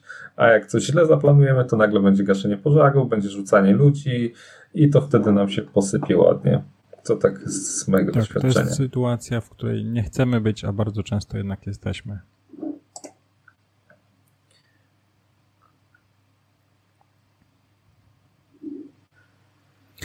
Jeśli chodzi o pracę, to perspektywicznie jednak pójść w kierunku testów backendu, czy jednak jest jakaś szansa na pozostanie frontendu? To też nie jest zero-jedynkowa odpowiedź. Mm, najlepiej, moim zdaniem, uczyć się programowania, bo to dla mnie na przykład nie ma absolutnie żadnego znaczenia, czy ja dzisiaj będę pisał testy do frontendu, czy będę pisał testy do backendu. Wszędzie, w każdym projekcie używam tej samej Java, używam tych samych narzędzi, tylko używam po prostu dwóch różnych bibliotek. Używam biblioteki do testowania backendu, wiem i rozumiem jak działa backend, więc mogę go testować, albo używam biblioteki do testowania frontendu, wiem jak działa frontend, wiem jak go testować. Nie ma tutaj znaczenia, e, to też nie jest tak, że będziesz robił albo jedno, albo drugie, bo bardzo często jest tak, że e, trzeba po prostu napisać jakieś testy do frontendu, ale zmienia się na przykład sprint, gdzie wchodzą same historyjki backendowe i trzeba poautomatyzować trochę backendu. Więc moim zdaniem generalnie mm, oba te kierunki są dobre. Natomiast y, ja osobiście widzę, że coraz więcej faktycznie projektów i coraz więcej firm szuka ludzi ze znajomością testowania backendu. No jednak żyjemy w czasach, gdzie ta integracja między różnymi usługami jest coraz częstsza. Coraz częściej możecie się zalogować choćby Gmailem w różnych usługach. Także to jest właśnie to, to o czym tutaj rozmawiamy. Natomiast a propos znajomości i wiedzy, E, to ktoś kiedyś napisał artykuł, e, że mm, powinniśmy mieć tak zwaną e, T-shape knowledge, czyli wiedzę w kształcie litery T, czyli najpierw się skupiamy na jednej rzeczy, a później się uczymy tych rzeczy pobocznych, żeby jakby nie tkwić w jednym miejscu i nie, jakby nie skupić się tylko na jednej rzeczy. Ja wiem, że trzeba być ekspertem w czymś, ale też trzeba mieć pogląd na rzeczy, e, które są wokół nas i o tym nie można zapominać. Ania tutaj zadała ciekawe pytanie na temat quality assurance w Atlasanie, Atlas, Atlas, Atlassian? Nie mogę tego powiedzieć. Tak, Atlassian. Eee, natomiast nie za bardzo rozumiem o, o co chodzi. Ja chyba też nie chodzi. Wiem. Mi się wydaje, że tu chodzi o to podejście testing shift left, ale nie jestem pewien, czy Ania o to ci chodzi. Jeżeli jesteś, to jakbyś mogła rozwinąć myśl. Eee, tutaj podziękowania za odpowiedź do ciebie. Do deszczu się przyzwyczaiłem. No, ja się przyzwyczaiłem do Guinnessa i bardzo mi brakuje Guinnessa. Natomiast deszczu nie lubię bardzo. E, Mati, jak coś, to Bartek chętnie paczkę przyjmie. Oj, bardzo. E, dziękujemy. E, na pewno kolejne się pojawią. Oczywiście. E, po co testować, skoro domyślasz się, że działa? No, można tak. Maciej, wiem, że to był tylko żart, natomiast no, wiadomo, że no, trzeba testować, bo nie znam osoby, która by usiadła i napisała po prostu dobrze, dobry, bezbłędny kod i to wcale nie znaczy, że znam złych programistów, bo pracowałem z bardzo dobrymi na przykład programistami. Natomiast też często jakby pracujemy w takim środowisku, które tu mamy spotkanie, tu musimy iść porozmawiać z klientem, tu ktoś nas prosi o coś, żebyśmy mm, podpowiedzieli. Bardzo mało jest takiego czasu, takiego deep work, że się po prostu skupiamy na pracy i próbujemy coś zrobić. I mm, faktycznie jest tak, że też zauważyłem, że sporo programistów na przykład woli przychodzić wcześniej do pracy, do biura, powiedzmy szósta, siódma, ponieważ mają dwie, trzy godziny ciszy, spokoju, i mogą sobie pracować, bo później przychodzą inni pracownicy, przychodzą, e, są spotkania organizowane, ktoś o coś pyta, gdzieś tam klient zadzwoni i jest duży taki jakby chaos informacyjny i wtedy ciężko się jest skupić i no, tak po prostu jest, no tak po prostu pracujemy. E, to Kto pytanie... będzie testował sztuczną inteligencję? No wiem, to już chyba do Elona Muska, jego trzeba zapytać. Znaczy, tutaj tutaj mm, był taki film Westworld, tylko mi chodzi o, nie o serial na HBO, tylko chodzi o ten, taką pierwotną wersję tego filmu i tam była takie, e, taka scena, gdzie wtedy jeszcze tam naukowcy i programiści tacy w fartuchach białych spotykają się przy, e, przy, przy stole i analizują błąd i tak e, stwierdzili, że oni nie wiedzą, co tam jest napisane w tym kodzie, bo to już maszyna pisała. Także e, może sztuczna inteligencja sama będzie się testować, co by było bardzo ciekawe. No. Na przykład, e, kurde, to sztuczna inteligencja chyba od, nie pamiętam, od Facebooka albo od Google'a chyba od Facebooka miała, e, były dwie sztuczne inteligencje i one miały przeprowadzić jak najszybciej e, transakcje między sobą. I żeby tą transakcję jak najszybciej przeprowadzić, to wymyślił własny język, bo było najszybciej. E, a pierwotnie miały w angielskim, także to jest a propos tego, plus dla sztucznej inteligencji jeszcze tu jest problem taki, że Wiadomo, że testuje się najlepiej na produkcji, co, co na przykład robi teraz e, Elon Musk, bo te wszystkie e, samochody, one zbierają dane, więc tu jeszcze jest, będzie pytanie, e, ile, ta, ile danych musi zebrać sztuczna inteligencja, no, żeby funkcjonować prawidłowo. Nawet, kurczę, kiedyś miałem takiego linka mm, z taką jakby minigierką, w której była sytuacja pokazana, że są e, różne osoby przechodzą przez e, przejście dla pierwszych, no i wjeżdża w samochód i musiałeś odpowiedzieć, kto ma zginąć. I to właśnie było e, rzucone Podaj, na cały świat. Podeślij mi ja bym chętnie zagrał w taką grę, chętnie e, to zobaczył. Ale poczekaj, bo to jest po to było, żeby zbierać dane właśnie jak w przyszłości sztuczna inteligencja ma dokonać wyboru, kogo, kogo wiesz, jak poprowadzić samochód, tak. I tam było właśnie dziecko, osoba starsza, jakaś tam osoba na wózku. Tak? Proces uczenia. Tak, dokładnie tak. Także to jest a propos sztucznej inteligencji, natomiast zobaczymy, jak ona będzie się rozwijać.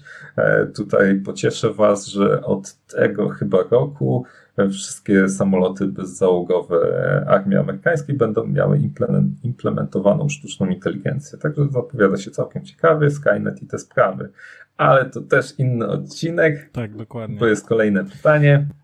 To też jest ten, e, to też jest fajne, bo generalnie siedzimy już chyba prawie półtora godziny. Jak przed spotkaniem pytałem Norberta, mówię, Norbert, ile będziemy siedzieć? No nie wiem, tak z pół godziny, może ze 40 minut posiedzimy tak standardowo. Ja mówię, nie Norbert, to lecimy na żywo, to na pewno nie wyjdzie 40 minut.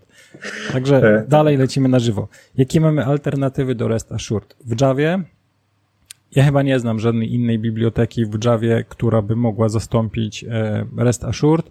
Oczywiście możemy używać na przykład Grooviego, innego, jest to inny język programowania i tam mamy bibliotekę, która się chyba nazywa Spock, o ile dobrze pamiętam, też bardzo fajna. Mamy też inne języki programowania, takie jak Python. Maciej Kusz, proszę, żebyś ewentualnie napisał gdzieś w komentarzu, jakiej biblioteki możemy używać w Pythonie jeżeli ktoś jest, kto programuje na przykład w C-Sharpie albo w JavaScriptie, to dajcie znać, jakie są alternatywy albo jakie są frameworki takie najbardziej wykorzystywane właśnie w tych językach programowania. Ja się jakby obracam w tym świecie javowym i REST Assured jest taką najbardziej popularną. Dobra. I tutaj jeszcze mamy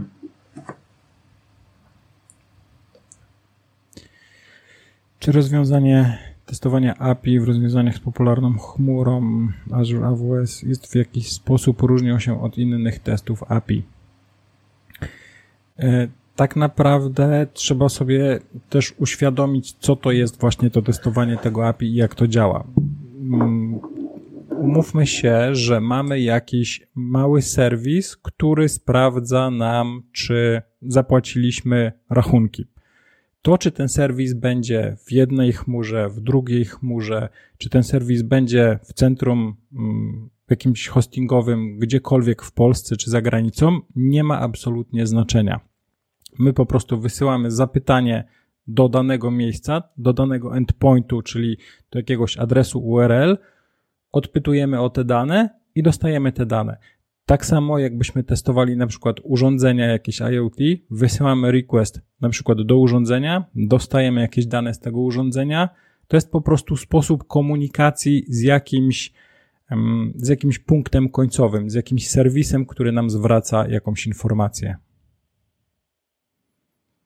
Jak na przykład wchodzisz e, do McDonalda, bo to jest chyba dobry przykład, wchodzisz do McDonalda i zamawiasz sobie kanapkę. Czy, czy dla ciebie to ma znaczenie, w jaki sposób ta kanapka jest zamówiona? No nie, klikasz, że chcesz zamówić i czy to zamówienie pójdzie przez AWS-a, czy to zamówienie pójdzie przez serwer, który stoi gdzieś za maszyną do frytek, nie ma to absolutnie żadnego znaczenia. Trafia zamówienie od ciebie, trafia request i w responsie dostajesz po prostu kanapkę. Tutaj Maciej śpieszy z odpowiedzią, jakie biblioteki do Pythona użyć. O, w Pythonie biblioteka requests najpopularniejsza albo asks podobna do request. Także no, Macie jest tutaj jakby naszym guru Pythonowym, to polecam. Jak będziecie mieli jakieś pytania, to do Macieja odnośnie Pythona. No i tutaj kolejne pytanie od Doroty. No, nietechniczne. Pytanie nietechniczne. Czy i ewentualnie jak często zdarza Wam się czuć przygrzanie zwojów po godzinach przetwarzania ogromu danych i jakie macie sposoby na danie głowie odpocząć? E, jeżeli mogę, to ja pierwszy odpowiem na to pytanie, bo to jest bardzo Śmiało. fajne pytanie. Ja myślę, że to pytanie zasługuje na książkę. To jest naprawdę rewelacyjne pytanie, szczególnie w obecnych czasach. Śmiało odezwij się do mnie, książka jest twoja. Ja był taki okres, że mm, ja na, przez 4 lata, 3 albo 4 razy w tygodniu trenowałem brazylijskie jiu-jitsu. I po prostu po pracy musiałem wyjść, odreagować, jakby odmulić się, właśnie odreagować pracę Mm, głową, pracę psychiczną, jakimś, jakimiś czynnościami fizycznymi. Teraz już tego nie robię, teraz mam jakieś inne zajęcia gdzieś dookoła domu. Natomiast moim zdaniem e, trzeba sobie właśnie znaleźć jakiś taki złoty środek i e, próbować fizycznie e, dać taki mm, zmęczenia fizycznego organizmowi, który pozwoli nam odpocząć psychicznie. To jest moje rozwiązanie. Ja tu się zgodzę. Um, fizyczny jest bardzo dobry na to, ale u mnie to wyglądało tak, że mm, w ogóle ja swoją historię zacząłem w testowaniu gier komputerowych, e, ale nie mogłem przez to relaksować się grając, bo tylko błędy widziałem i to w ogóle mnie nie relaksowało. Natomiast teraz jak zajmuję się e, już oprogramowaniem dla takim, dla różnych instytucji, to e, spokojnie czasami sobie odpalę coś na PlayStation, program to bardzo dobrze odmurza, nawet lepiej niż filmy. E, I człowiek ma taką jakąś satysfakcję, że nie tylko przebimbał dwie godziny patrząc w telewizor, ale jeszcze coś przy okazji zrobił. Tak. Hmm. Więc pewnie jakikolwiek wyrzut dopaminy jest dobry, a myślę, że fizyczne zmęczenie daje nam taką dobrą dawkę tej dopaminy. Tak, tak.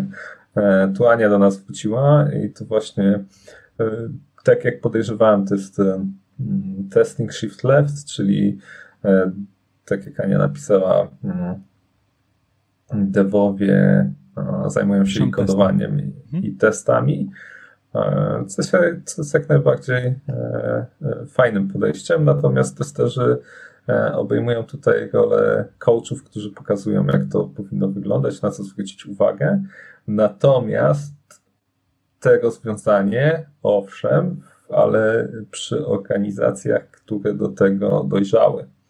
Bo jednak ciągle się spotykamy z tym, że te, te testy to jest nie dość, że na samym końcu, to, jak, to jeszcze jak piąte koło uwozu je się traktuje. Jeżeli mamy projekt, który musi być dowieziony do danego punktu w czasie, a najczęściej na wczoraj, to testing się obcina, albo po prostu rzuca się e, na zasadzie, jeżeli weźmiemy 9 kobiet, to urodzi dziecko w miesiąc i e, tak to wygląda. Także nie wszystkie firmy jeszcze do tego dojrzały, nie wszystkie firmy nawet jeszcze dojrzały do metodologii zwinnej. Też jakby ludzie też do tego nie dojrzeli i czasami jak, bo ja pracowałem faktycznie w firmach, w których programiści pisali testy i mm, w niektórych firmach programiści bardzo profesjonalnie do tego podchodzili i faktycznie pisali testy, nie było żadnego problemu. Natomiast są też mm, firmy, w których programista powie, że on nie jest od tego, żeby pisać testy i on nie będzie pisał testów. A no, był przez bardzo długi okres czasu rynek niestety pracownika, albo może stety, i po prostu jeżeli się to komuś nie podobało, no to szedł gdzie indziej, gdzie nie musiał pisać testów. Natomiast moim zdaniem, no, programiści i tak piszą testy jednostkowe, a przynajmniej powinni pisać testy jednostkowe.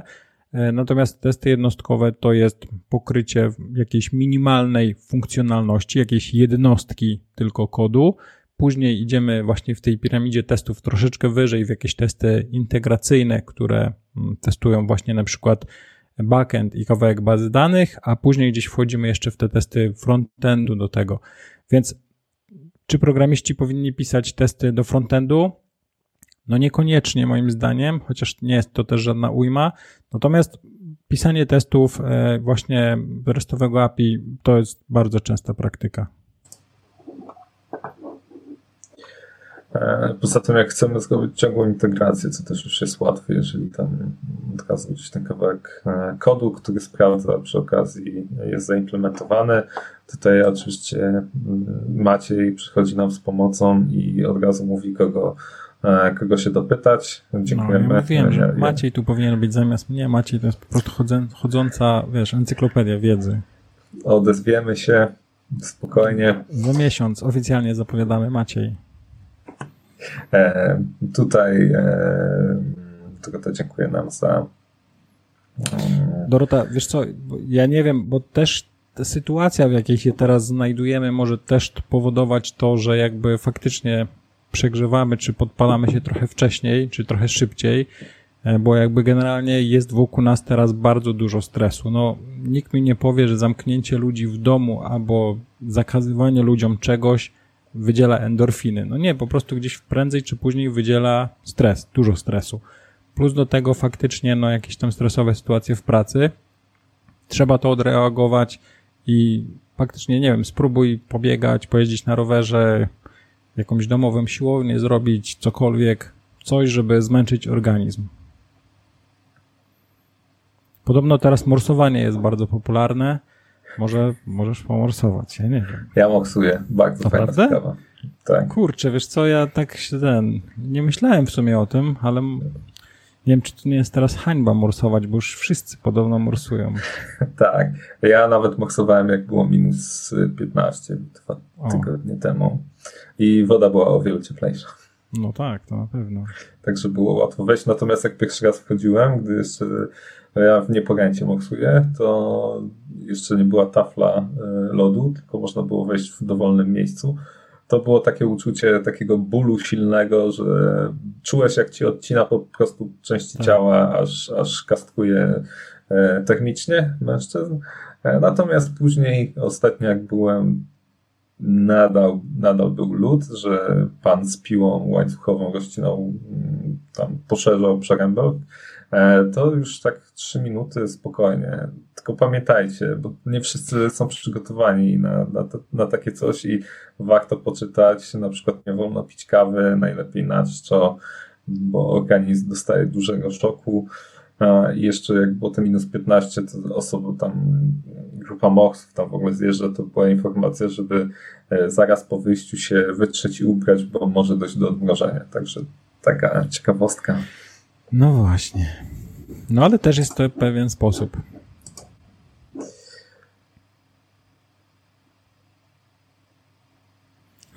Maciej, no wiesz, cokolwiek byśmy nie powiedzieli, to tak wiadomo, że z wszystkimi e, ja, pytaniami do ciebie. Ja powiem tak, teraz mam podgląd ile jest osób, jest 25 osób, jeżeli wszyscy napiszą tak, za tydzień Maciek jest na live. O, to ja już piszę. Zacznij. Maciej, tak, tak, tak, tak. Maciej, zgadzasz się, prawda? Oczywiście, nie masz zresztą wyboru. Hmm. Tutaj tego to napisała, że no zdecydowanie, zdecydowanie okoliczności Tak, okoliczności tego nie ułatwiają, więc też bierz to pod uwagę, że, że jakby no to nie jest normalna sytuacja. Ale, ale w ogóle złotym kralem było wszystkich, żeby pracować z domu. E, ja chciałem pracować z domu, miało to zupełnie inaczej wyglądać no ale widzicie, marzenia się spełniają, tylko trzeba je dobrze zdefiniować. Widzisz, ja to jest, też jest bardzo ciekawy temat praca z domu, bo ja na przykład pracuję z domu już 4 lata i pracowałem e, z domu, jak jeszcze praca z domu w ogóle nie była możliwa. Jak pytałem o pracę z domu, pracę zdalną, no to generalnie mało firm chciało się na to godzić. Znalazłem takie firmy, udało mi się, pracowałem sobie fajnie, elegancko, zdalnie, bardzo mi się to podobało. Natomiast teraz, e, jak już i moje dzieci są w domu, i moja żona jest w domu, to właśnie teraz zdecydowałem, że wynajmę biuro, żeby wyjść z domu, więc jakby pracuję zdalnie, ale z biura. Ja trochę zmodyfikowałem garaż, żeby mieć właśnie takie miejsce, gdzie mogę pójść i popracować w spokoju, bo też jak się zaczęło właśnie to w marcu, to na początku było fajnie, nie, nie, nie trzeba jeździć w korku stać, bo w Warszawie jest no, piątek szczególnie w korku dużo czasu się traci, chociaż można podcastów słuchać i szczególnie polecam tak. takie o testowaniu oprogramowania. Natomiast e, e, no wiadomo, że jak są dzieciaki, a szczególnie jak się ma takie mniejsze i latają, to mm, skupienie nie zawsze nie jest... E, nie. Mm. Dlaczego Mati, po prostu ja robię w weekly vloga i tam mocno się chwalę o tym, więc zapraszam na mój kanał. Tu widzę, że jest sporo osób mówi na tak, więc y, Maciej, Maciej nie masz oficjalnie wyboru. zapraszamy Cię do podcastu na żywo. Dobrze wiemy, że ja chciałeś. Ja bardzo chętnie usiądę z drugiej strony, posłucham, także. Panie i panowie, Kiedy... kolejnym gościem już za tydzień będzie the one and only Maciej Kusz. Tak, dokładnie tak i, i tak się po prostu robi e, show. Tak. Ktoś Wybiera przyszedł się kogoś e, z publiczności, i... tak. Hmm. No dobra. Dobrze, to ja też mam jeszcze, zadam pytanie do publiczności, czy macie jakieś pytania jeszcze do nas, bo możemy sobie jeszcze mm, posiedzieć, pogadać chwilę, natomiast jeżeli macie jakieś pytania, e, to bardzo chętnie na nie odpowiemy, techniczne, mniej techniczne, jakiekolwiek pytania. Szczerze powiedziawszy, myślałem, że już od godziny będę grał na PlayStation, bo jest piątek, a ja zawsze lubię w piątek pograć. A tu patrz. Widzisz, ja już myślałem, że od godziny będę pił piwo.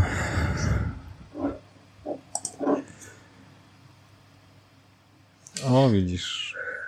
Nie, nie ma stresu. Jest naprawdę bardzo przyjemnie, bardzo miła atmosfera. Bardzo miło porozmawiać. Także... E, jak coś, to, to naślę Bartka, żeby cię przekonał. No to nie ma co nasyłać, to już jest, wiesz, trzeba organizować ten, mm, ogłosić po prostu, nie wiem jak to się robi, bo ja jakby nie jestem związany z podcastami, nie z takimi eventami, gdzieś ogłosić to, że za tydzień albo za dwa tygodnie, żeby Macie miał tą chwilę oddechu, się nie stresował. Dominacja została nadana tak, i tyle. Tak. I mamy to i robimy. Dobra, e, słuchajcie, pytania, pytania, pytania. E, jeśli, nie wiem, o testowaniu, nie o testowaniu. Tak. Macie tutaj dobrą okazję Bartka też się podpytać, bo on właśnie e, przeszedł testek na swoim. Tak. Jeżeli chcecie od strony biznesowej. Tak, generalnie starałem się właśnie, bo tak jak powiedziałeś, zeszły rok był taki dziwny i faktycznie pomimo tego, że mam już sporo doświadczenia, bo tak jak mówiłem, 14 lat, od 9 lat już tylko piszę automaty, to w marcu straciłem pracę. I było to dla mnie, no nie ukrywam, trochę zaskoczeniem, niemałym. Natomiast wtedy gdzieś e, przeżyłem chyba taki największy szok, że nie wiem, czy sobie poradzę finansowo, nie wiem, jak to będzie, nie wiem, jak sobie poskładam to do kupy. Natomiast w związku z tym, że już wtedy miałem swój produkt, miałem kurs, postanowiłem, że w ciągu tygodnia organizuję jakąś tam akcję marketingową i sprzedaję ten kurs, żeby mieć za co żyć. E, więc też jakby źródła dochodu mi się zmieniły. Oczywiście zmalały mi te źródła dochodu, ale spokojnie przetrwałem ten najcięższy okres i wtedy gdzieś w głowie mi się poukładało, że kurczę, ja wcale nie muszę gdzieś tam e, się uganiać albo się z kimś, nie wiem, boksować w korporacji, żeby coś robić, żeby na to zarobić. Jestem w stanie mm, zarobić e, na życie i utrzymać siebie i rodzinę z innych źródeł, jeżeli tak mogę to powiedzieć.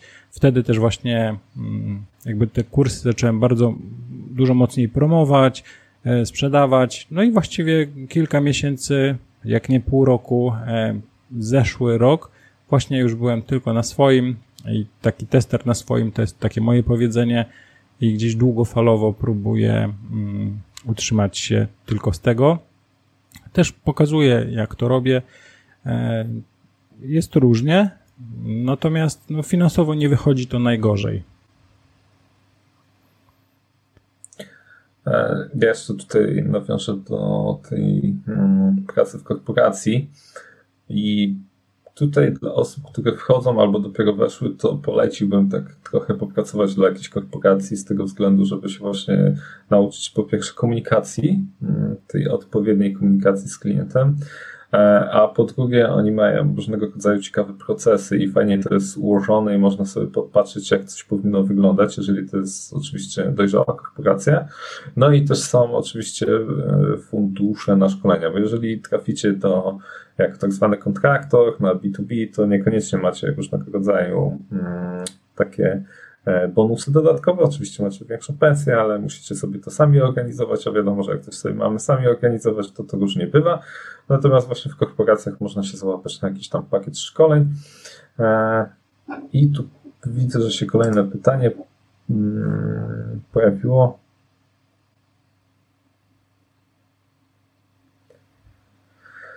Jak można porównać SQL-a do programu, co kiedyś był w MS Office Access. Ja chyba nie do końca wiem, czy to pytanie jest do mnie, czy do ciebie, ale chyba nie rozumiem tego pytania. Znaczy, to i to była baza, jest baza danych. E, ja Accessa tak słabo pamiętam, bo tym się w ogóle nie interesowałem. Wiem, że to była jakaś baza danych, w której można było sobie jeszcze dorobić chyba takie okienka z wyborem, coś jak formularz, może bardziej od Google'a teraz E, natomiast SQL jest trochę bardziej skomplikowany, bo to jest język zapytań bazodanowych. Tak, i SQL też warto się uczyć.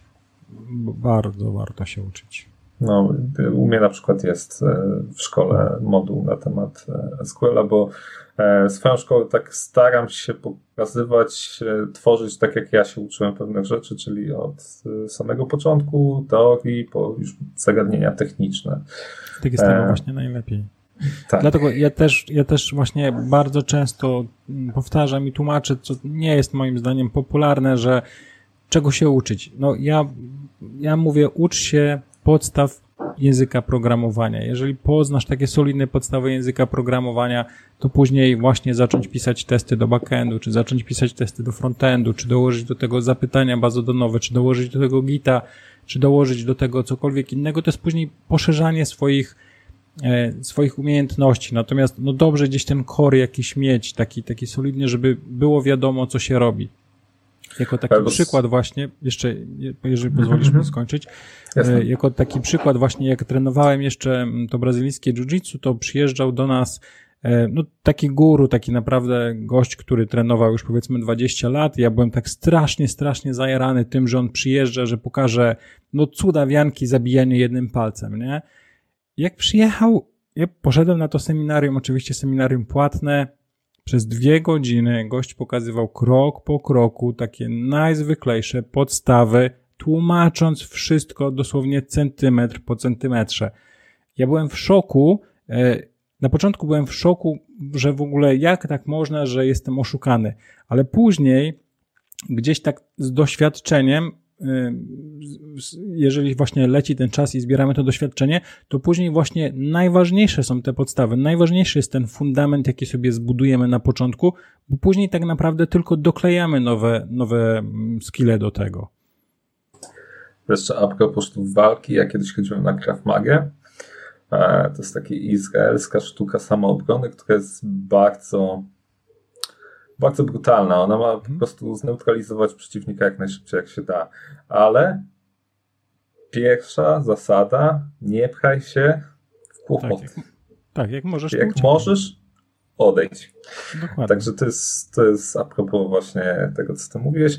Natomiast jeżeli chodzi jeszcze o, mm, o fundamenty, to coś chciałem powiedzieć. Tak, ja też właśnie chciałem powiedzieć jeszcze jedną rzecz, bo mi też znowu zaraz ucieknie. Odnośnie tego SQL-a, co mówiłeś. E, bardzo dobrze jest znać SQL-a. Nie trzeba być ekspertem e, w SQL-a. W SQL-u nie trzeba znać Bóg wie jakich baz danych i czym one się różnią. Natomiast dobrze jest znać e, różnego rodzaju zapytania, jakieś joiny, havingi, takie groupingi, takie różne rzeczy, które właśnie są wykorzystywane. To może się wy, wy, wydawać skomplikowane na początku, ale to jest jakby powtarza się we wszystkich bazach danych i to jest też taka podstawa, którą warto znać i warto umieć. Znaczy, bo wiecie, możecie mieć dane na froncie, widzieć je, ale one mogą mieć jakiś y, błąd w sobie i żeby dotrzeć, y, czy sprawdzić, czy jest prawidłowa wartość wyświetlana, to patrzycie do bazy danych i czasami są jakieś kwiatki, że na przykład e, w bazie macie wartość ujemną, a na froncie macie dodatnią, co bardzo często się zdarza. I dlatego trzeba właśnie znać e, SQL-a, żeby w tej bazie się e, poruszać. Nie musi być nie wiadomo jaka tak. E, znajomość, tylko żebyście po prostu potrafili dane wyciągać i analizować, co tam się dzieje z tymi bazami. Zresztą też zapraszam do odcinku na temat właśnie poświęconego właśnie SQL-owi z Christianem Broszkiem, bo też takowy jakiś czas temu e, przeprowadziłem wywiad. O, nagrałem odcinek, chciałem powiedzieć. E, dobra, tu Ania nam dziękuję, że fajnie nas się słucha. A propos właśnie mi się przypomniało, jak rozmawiamy, że kiedyś w RMF-ie była taka audycja wieczorna J23 znowu nadaje. I to było takie, e, takie rozmowa luźna właśnie. Ale to jest, powiem ci, to jest bardzo, bardzo fajny, bardzo fajna formuła bo naprawdę bardzo fajnie się rozmawia. Także do, do wykorzystania w przyszłości. E, tu Ania się pyta, hmm, E, współpraca z programistami. Ja powiem tak, że e, jeżeli mogę zacząć, że jakiś czas temu ona jakiś tak mm, to było mocno podzielone, to były dwa fronty, czyli byli testerzy i byli programiści i oni mieli swoją bramkę, my mieliśmy swoją bramkę i każdy tam przeciągał tą piłkę w, w odpowiednim kierunku. Natomiast od kilku lat widzę, że, że już pracujemy razem, jest to jedna maszyna i po prostu każdy dba o element, żeby był odpowiednio naoliwiony i nie ma jakiegoś tam wytykania, chociaż jeszcze się zdarza, że tam tester czegoś nie rozumie albo co, co, co kogoś to działa, u innego nie działa. Natomiast też chodzi o to, żeby ta komunikacja była, wiadomo, taka e, na stopie koleżeńskiej, a nie ty, ta, ty taki śmaki zrobiłeś takie coś i takie coś i to jest w ogóle coś innego, bo czasami się okazuje, że ja miałem taką sytuację, że e, tester z programistą się kłócili, aż poszli w końcu do mm, mm, do, to chyba biznes, biznes dewelopera, który dokumentację tworzył i powiedział, że on się pomylił i to w ogóle zupełnie inaczej powinno być. No, wiesz co, ja generalnie jestem tego samego zdania, że faktycznie gdzieś tam e, jakiś, jeszcze kilka lat temu był faktycznie ten taki mocno zarysowany podział między testerów a programistów i gdzieś tam takie udowodnianie sobie, że a ja na pewno znajdę jakieś błędy w twoim kodzie i, wcale nie jesteś e, taki, taki super mądry. Natomiast od jakiegoś czasu zauważyłem, że faktycznie to nastawienie się zmieniło i to jest bardziej takie granie zespołowe do jednej bramki i taka bardziej koleżeńska współpraca na dowiezienie czegoś niż, niż jakaś taka osobista walka, żeby coś komuś udowadniać. Pytanie o, o, testy funkcjonalne. Czy mogą niedługo przestać być używane? Gdzie mogą znaleźć zastosowanie w bliskiej przyszłości? Nie wiem, czym... Jak, jak, jak, nie, e, powiem tak.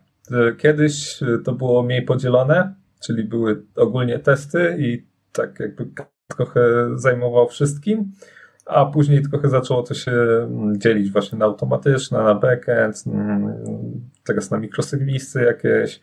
E, I to po prostu jest, następuje rozdrobnienie. Nie, nie powiedziałbym, że nagle jakiś tych testów przestaną istnieć, one mogą się... Nic się nie zmieni po prostu będzie większa specjalizacja w, dane, w danej dziedzinie. A propos jeszcze tego, czy w ogóle testerzy będą potrzebni, e, to bym powiedział, że rozwiązania no-code to raczej mm, sprawią, że będzie jeszcze więcej dla nich pracy niż mniej.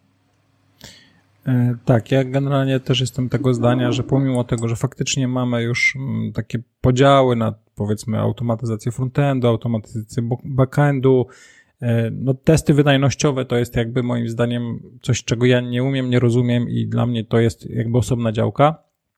Natomiast e, to wszystko jest do zrobienia. Mówi się, że na przykład szukajmy full stack dewelopera, który jest w stanie napisać frontend i backend. No ale no też generalnie to, co my robimy, to można powiedzieć, że jesteśmy full stack testerami, że po prostu testujemy frontend, testujemy backend, piszemy kawałek kodu, e, zalogujemy się gdzieś na, na, jakiegoś, na jakąś chmurę, poszukamy czegoś w bazie danych, więc moim zdaniem nic się nie zmieni, testy funkcjonalne tak jak były dalej będą używane, testy jednostkowe będą dalej pisane, testy integracyjne dalej będą pisane, nic się nie zmieni. A jeszcze jedno, bo był taki okres, że ja twierdziłem dumnie, że testerzy manualni nie będą już potrzebni. Nieprawda. Będą zawsze potrzebni. E, nie ma jakby spojrzenie testera z doświadczeniem to jest zupełnie, zupełnie inne spojrzenie niż osoby pracującej z kodem. Ja widzę nawet teraz to po sobie. E, ja po prostu patrzę w kod i szukam błędów w kodzie i próbuję to testować. Tester manualny patrzy po prostu na to z innego punktu widzenia. Będą zawsze potrzebni testerzy manualni. Zawsze. Tu się zgadzam. I tu jeszcze Maciek napisał a propos rozwiązań na code, że dla klienta tak, E, dla, tu chodzi o to, że po prostu jest szybciej i łatwiej sprawdzić pewną koncepcję biznesową, natomiast wiadomo, że jeżeli coś jest do wszystkiego, no to nie zawsze z tego się coś da fajnego wyciągnąć i jeżeli przejdzie to, to też się zgadzam, że później po prostu trzeba e, dalej to napisać w tradycyjny sposób. Tak, jest na przykład takie narzędzie, mm, jest język programowania Ruby, który ja bardzo, bardzo kiedyś lubiłem i uważam, że to jest jeden z najświetniejszych języków. Co prawda jest podobny do Pythona, ale jakoś nigdy nie było mi po drodze z Pythonem. I y, Ruby ma taką, mm, taki framework Rails, czyli Ruby on Rails do tworzenia stron internetowych. I tam dosłownie w jednej linii komet można sobie wygenerować e, kawałek działającego kodu z backendem, z frontendem, tylko trzeba powiedzieć, jakie modele danych chcemy, że chcemy użytkownika, który będzie się składał z tego, z tego i z tego, zamówienie z tego, z tego i z tego i po prostu klikamy generuj i wygeneruje nam się kawałek kodu. I faktycznie do pokazania czegoś takiego klientowi to jest idealne rozwiązanie. Do jakichś takich szybkich e, implementacji właśnie jako proof of concept idealne rozwiązanie. Natomiast produkcyjnie to jest kiepskie rozwiązanie i to się później wszystko po prostu przepisuje. Dobra, to jeszcze mamy pytanie a propos ISTQB. To gdzieś Bartek na początku wspominałeś tak. swoją historię. Tak, ja nie mam ISTQB e, i żyję. E, co prawda miałem jedną przygodę, bo ja generalnie jak idę na rozmowę rekrutacyjną, to pierwsza rzecz, o której mówię, to jest to, że nie mam ISTQB i czy rozmawiamy dalej. I generalnie jest tak, że przeważnie rozmawiamy, natomiast w jednej firmie pani mi podziękowała i powiedziała, że no niestety bez certyfikatu jest TQB nie będzie pan dla nas pracował. Koniec, kropka, tak się skończyła moja przygoda. Natomiast e, ja bym nie pchał się tak bardzo w ISTQB, szczególnie na początku. Jeżeli ktoś wam powie, że musicie mieć ten certyfikat, e, po dwóch, trzech, czterech latach, może po dwóch powiedzmy latach doświadczenia, dobrze jest przeczytać sobie na przykład ten syllabus, e, porównać sobie tą wiedzę, którą macie w pracy z tym, mm, z tą teorią, e, którą się opisuje, czy tego używacie, czy to rozumiecie, douczyć się takich technicznych rzeczy, żeby to rozumieć, a niekoniecznie, żeby mieć papierek. E ja jestem tego samego zdania. Niektórzy mówią, że to jest takie prawo jazdy dla testerów, że trzeba zrobić, żeby zacząć. Ja mówię, że najpierw trzeba zacząć, a później sobie to zrobić, e, bo po prostu pewnych rzeczy nie zrozumiecie i zaraz zapomnicie. Jak pracujecie, to po prostu tą wiedzę sobie ułożycie w pewien sposób. Ale czy dalej będziecie z tego korzystać? Różnie bywa, bo to są firmy, które moc, mocno na tym wymagają wymagają i w ogóle używają tej nomenklatury i, i nie ma błędu, tylko jest awaria i tak dalej, e, a potocznie to głównie się mówi błąd i, i, i też wszyscy żyją z tym. Także jeżeli chodzi o teistę Kubę, jeszcze się zastanawiał nad jakimiś tam poziomami wyższymi, choć się, generalnie nie jestem jakimś tam wielkim zwolennikiem jest Kubę. E, może, ale też raczej, jeżeli, nie wiem, tam są te wyższe analityk, test manager, to też, jeżeli tak mi się wydaje, w każdym razie, jeżeli popracujecie jako test manager, to spokojnie możecie sobie zrobić, jak będziecie w odpowiedniej korporacji, to ona wam to z, opłaci. Natomiast czy samemu się pchać? Nie wiem. Właśnie. Raczej, tak, zgadzam mi się, się w 100% się zgadzam. Ja jeszcze tu dodam, że więcej się nauczy, nauczycie z takiego fajnego live'a. No, to też. E, jeszcze wracając do tej korporacji, to co mówiłeś, to właśnie też chciałem dodać, że generalnie powiedziałeś, że dobrze jest popracować w korporacji i faktycznie ma to sens, żeby sobie popracować w korporacji, zobaczyć jak te procesy są poukładane. Natomiast praca w korporacji ma jakby dwa, dwa niebezpieczne takie punkty. Po pierwsze, ciężko jest później wyjść z korporacji do jakiejś innej firmy. To jest taki, taki przykład, że na przykład korporacja, ja pracowałem w takiej dużej firmie, w której na przykład były obiady, była siłownia, było pełne ubezpieczenie, no cuda, wianki, co chwilę jakieś imprezy. I generalnie, jak przechodziłem z tej firmy do takiego małego startupu, który się mieścił no, dosłownie w jednym pokoju i tam siedziało pięć osób, no to tak się chwilę zastanawiałem, czy faktycznie to jest dobra decyzja i czy ja chcę tam iść i czy chcę opuszczać ten cały, tą całą wspaniałą dolinę i te wszystkie e, rzeczy, które korporacja oferuje. Natomiast, no, przejście do małej firmy z korporacji mm, bardzo dużo uczy. W korporacji jest tak, że mamy po prostu do zrobienia jedną rzecz i robimy ją po prostu ciągle. A w małych firmach jest tak, że robimy dużo rzeczy, uczymy się bardzo dużo, bardzo szybko. Odpowiedzialność jest też zupełnie inna, także właśnie wyjście z korporacji to jest jedno, a drugie niebezpieczeństwo pracy w korporacji to jest to, że mm, może kogoś dopaść, przynajmniej ja tak miałem. E, takie e, nie powiedziałbym tego, nie powiedziałbym, że to była jakieś tam ciężkie, traumatyczne przeżycia, natomiast ja po prostu nie chciałem już pracować z tymi ludźmi. Ja już byłem tak bardzo zmęczony tym, co ci ludzie mówią, takim jakby korporacyjnym żargonem, że po prostu nie ch chciałem stamtąd wyjść i jakby brakowało mi oddechu. I wiem, że po prostu ludzie też tak mają.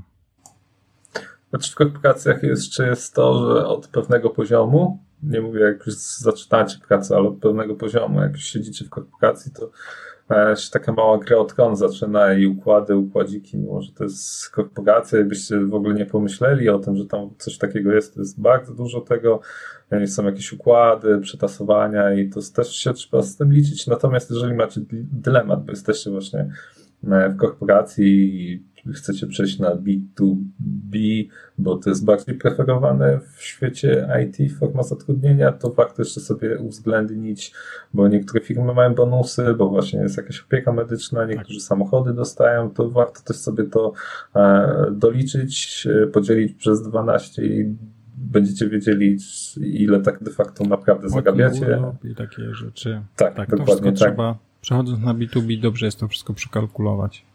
No. Jeszcze Maciek napisał, że e, ciężko jest wyjść z pierwszej, ale z kolejnej już nie ma problemu. Tak, tak, bo to jest jakby, no dokładnie. Tu się zgodzimy. Moi drodzy, minęły dwie godziny naszego półgodzinnego spotkania, półgodzinnego podcastu, pierwszego testowego podcastu na żywo. Myślę, że będziemy się chyba powoli zbliżali do końca. Tak, tak, dokładnie tak. Mm, jest piątek. Idźcie porobić jest, coś fajnego. Jest nadal 22 osoby nas oglądają, także wow.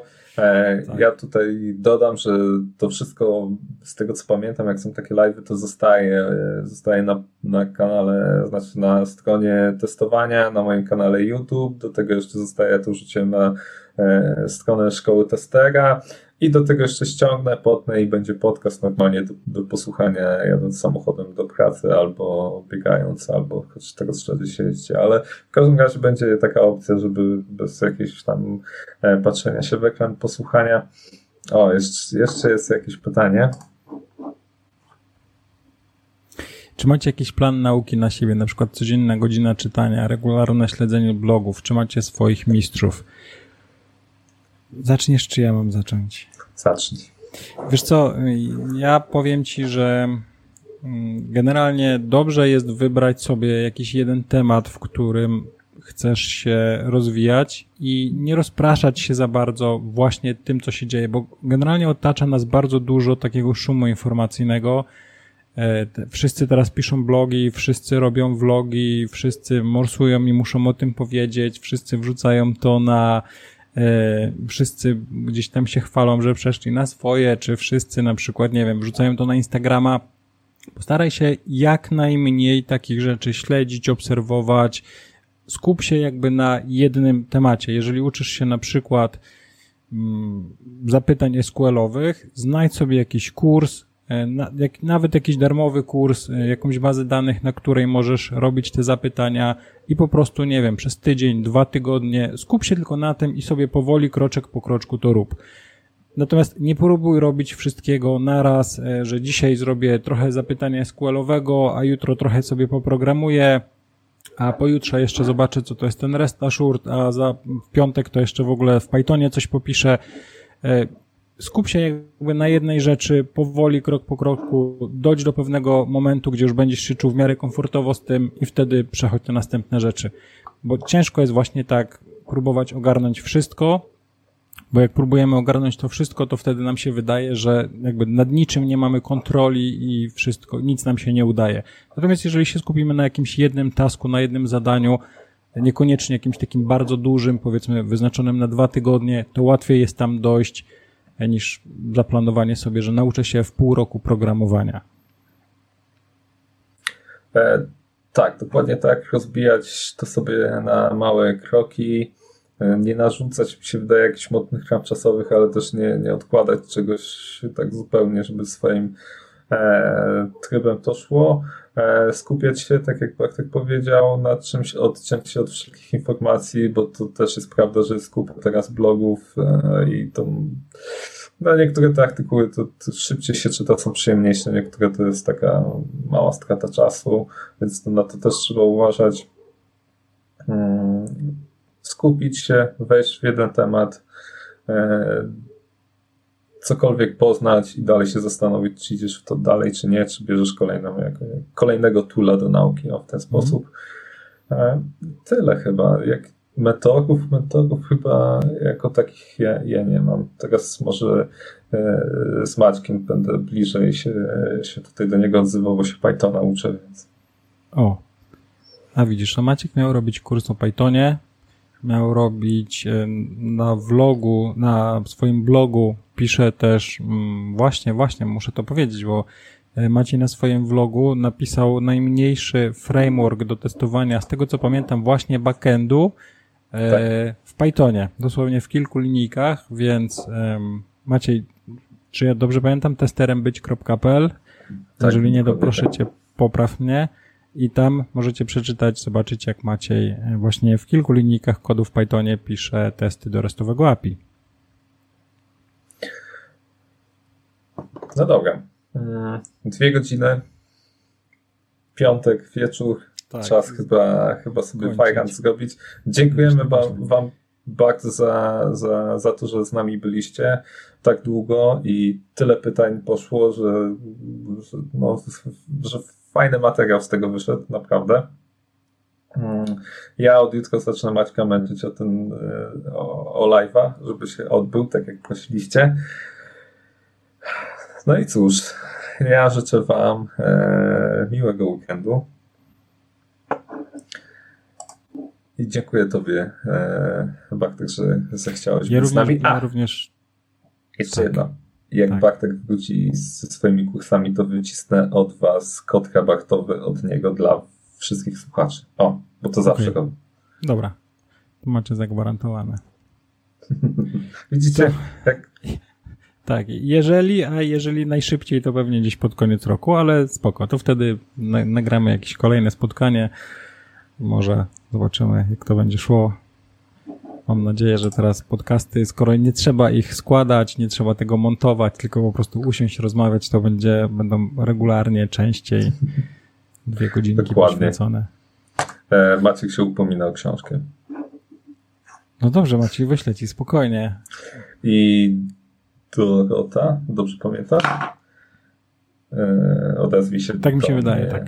Odezwij się do mnie, to jeszcze to ja wyślę książkę tam od PWN. PWN.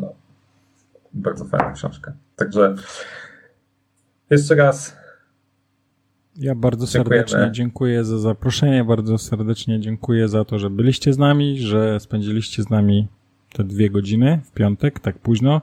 Także niezmiernie mi było miło i do usłyszenia, do zobaczenia następnym razem. A już za dwa tygodnie The One and Only Maciej Kusz. E, trzymajcie się. Dziękuję Wam bardzo za wysłuchanie tego odcinka. Przypominam, że prowadzę też szkołę testera, gdzie tworzę, gdzie pomagam Wam przejść ścieżkę od zera do testera. Jesteś, jeżeli jesteś zainteresowany mm, takim szkoleniem, wejdź na stronę szkołatestera.pl albo odezwij się bezpośrednio do mnie. Jeżeli e, jesteś zainteresowany wsparciem tego podcastu, tak aby on się dalej rozwijał, to możesz to zrobić e, poprzez e, stronę patronite.pl łamane na ping. Natomiast jeżeli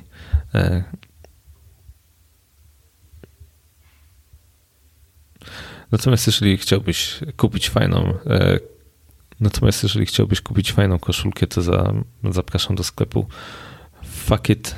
fuckit.com.pl, gdzie y, możesz zobaczyć moje wzory t-shirtów. Wszystkie linki masz w opisie do tego y, odcinka. Dziękuję Ci za uwagę jeszcze raz i zapraszam do kolejnych odcinków. Dzięki.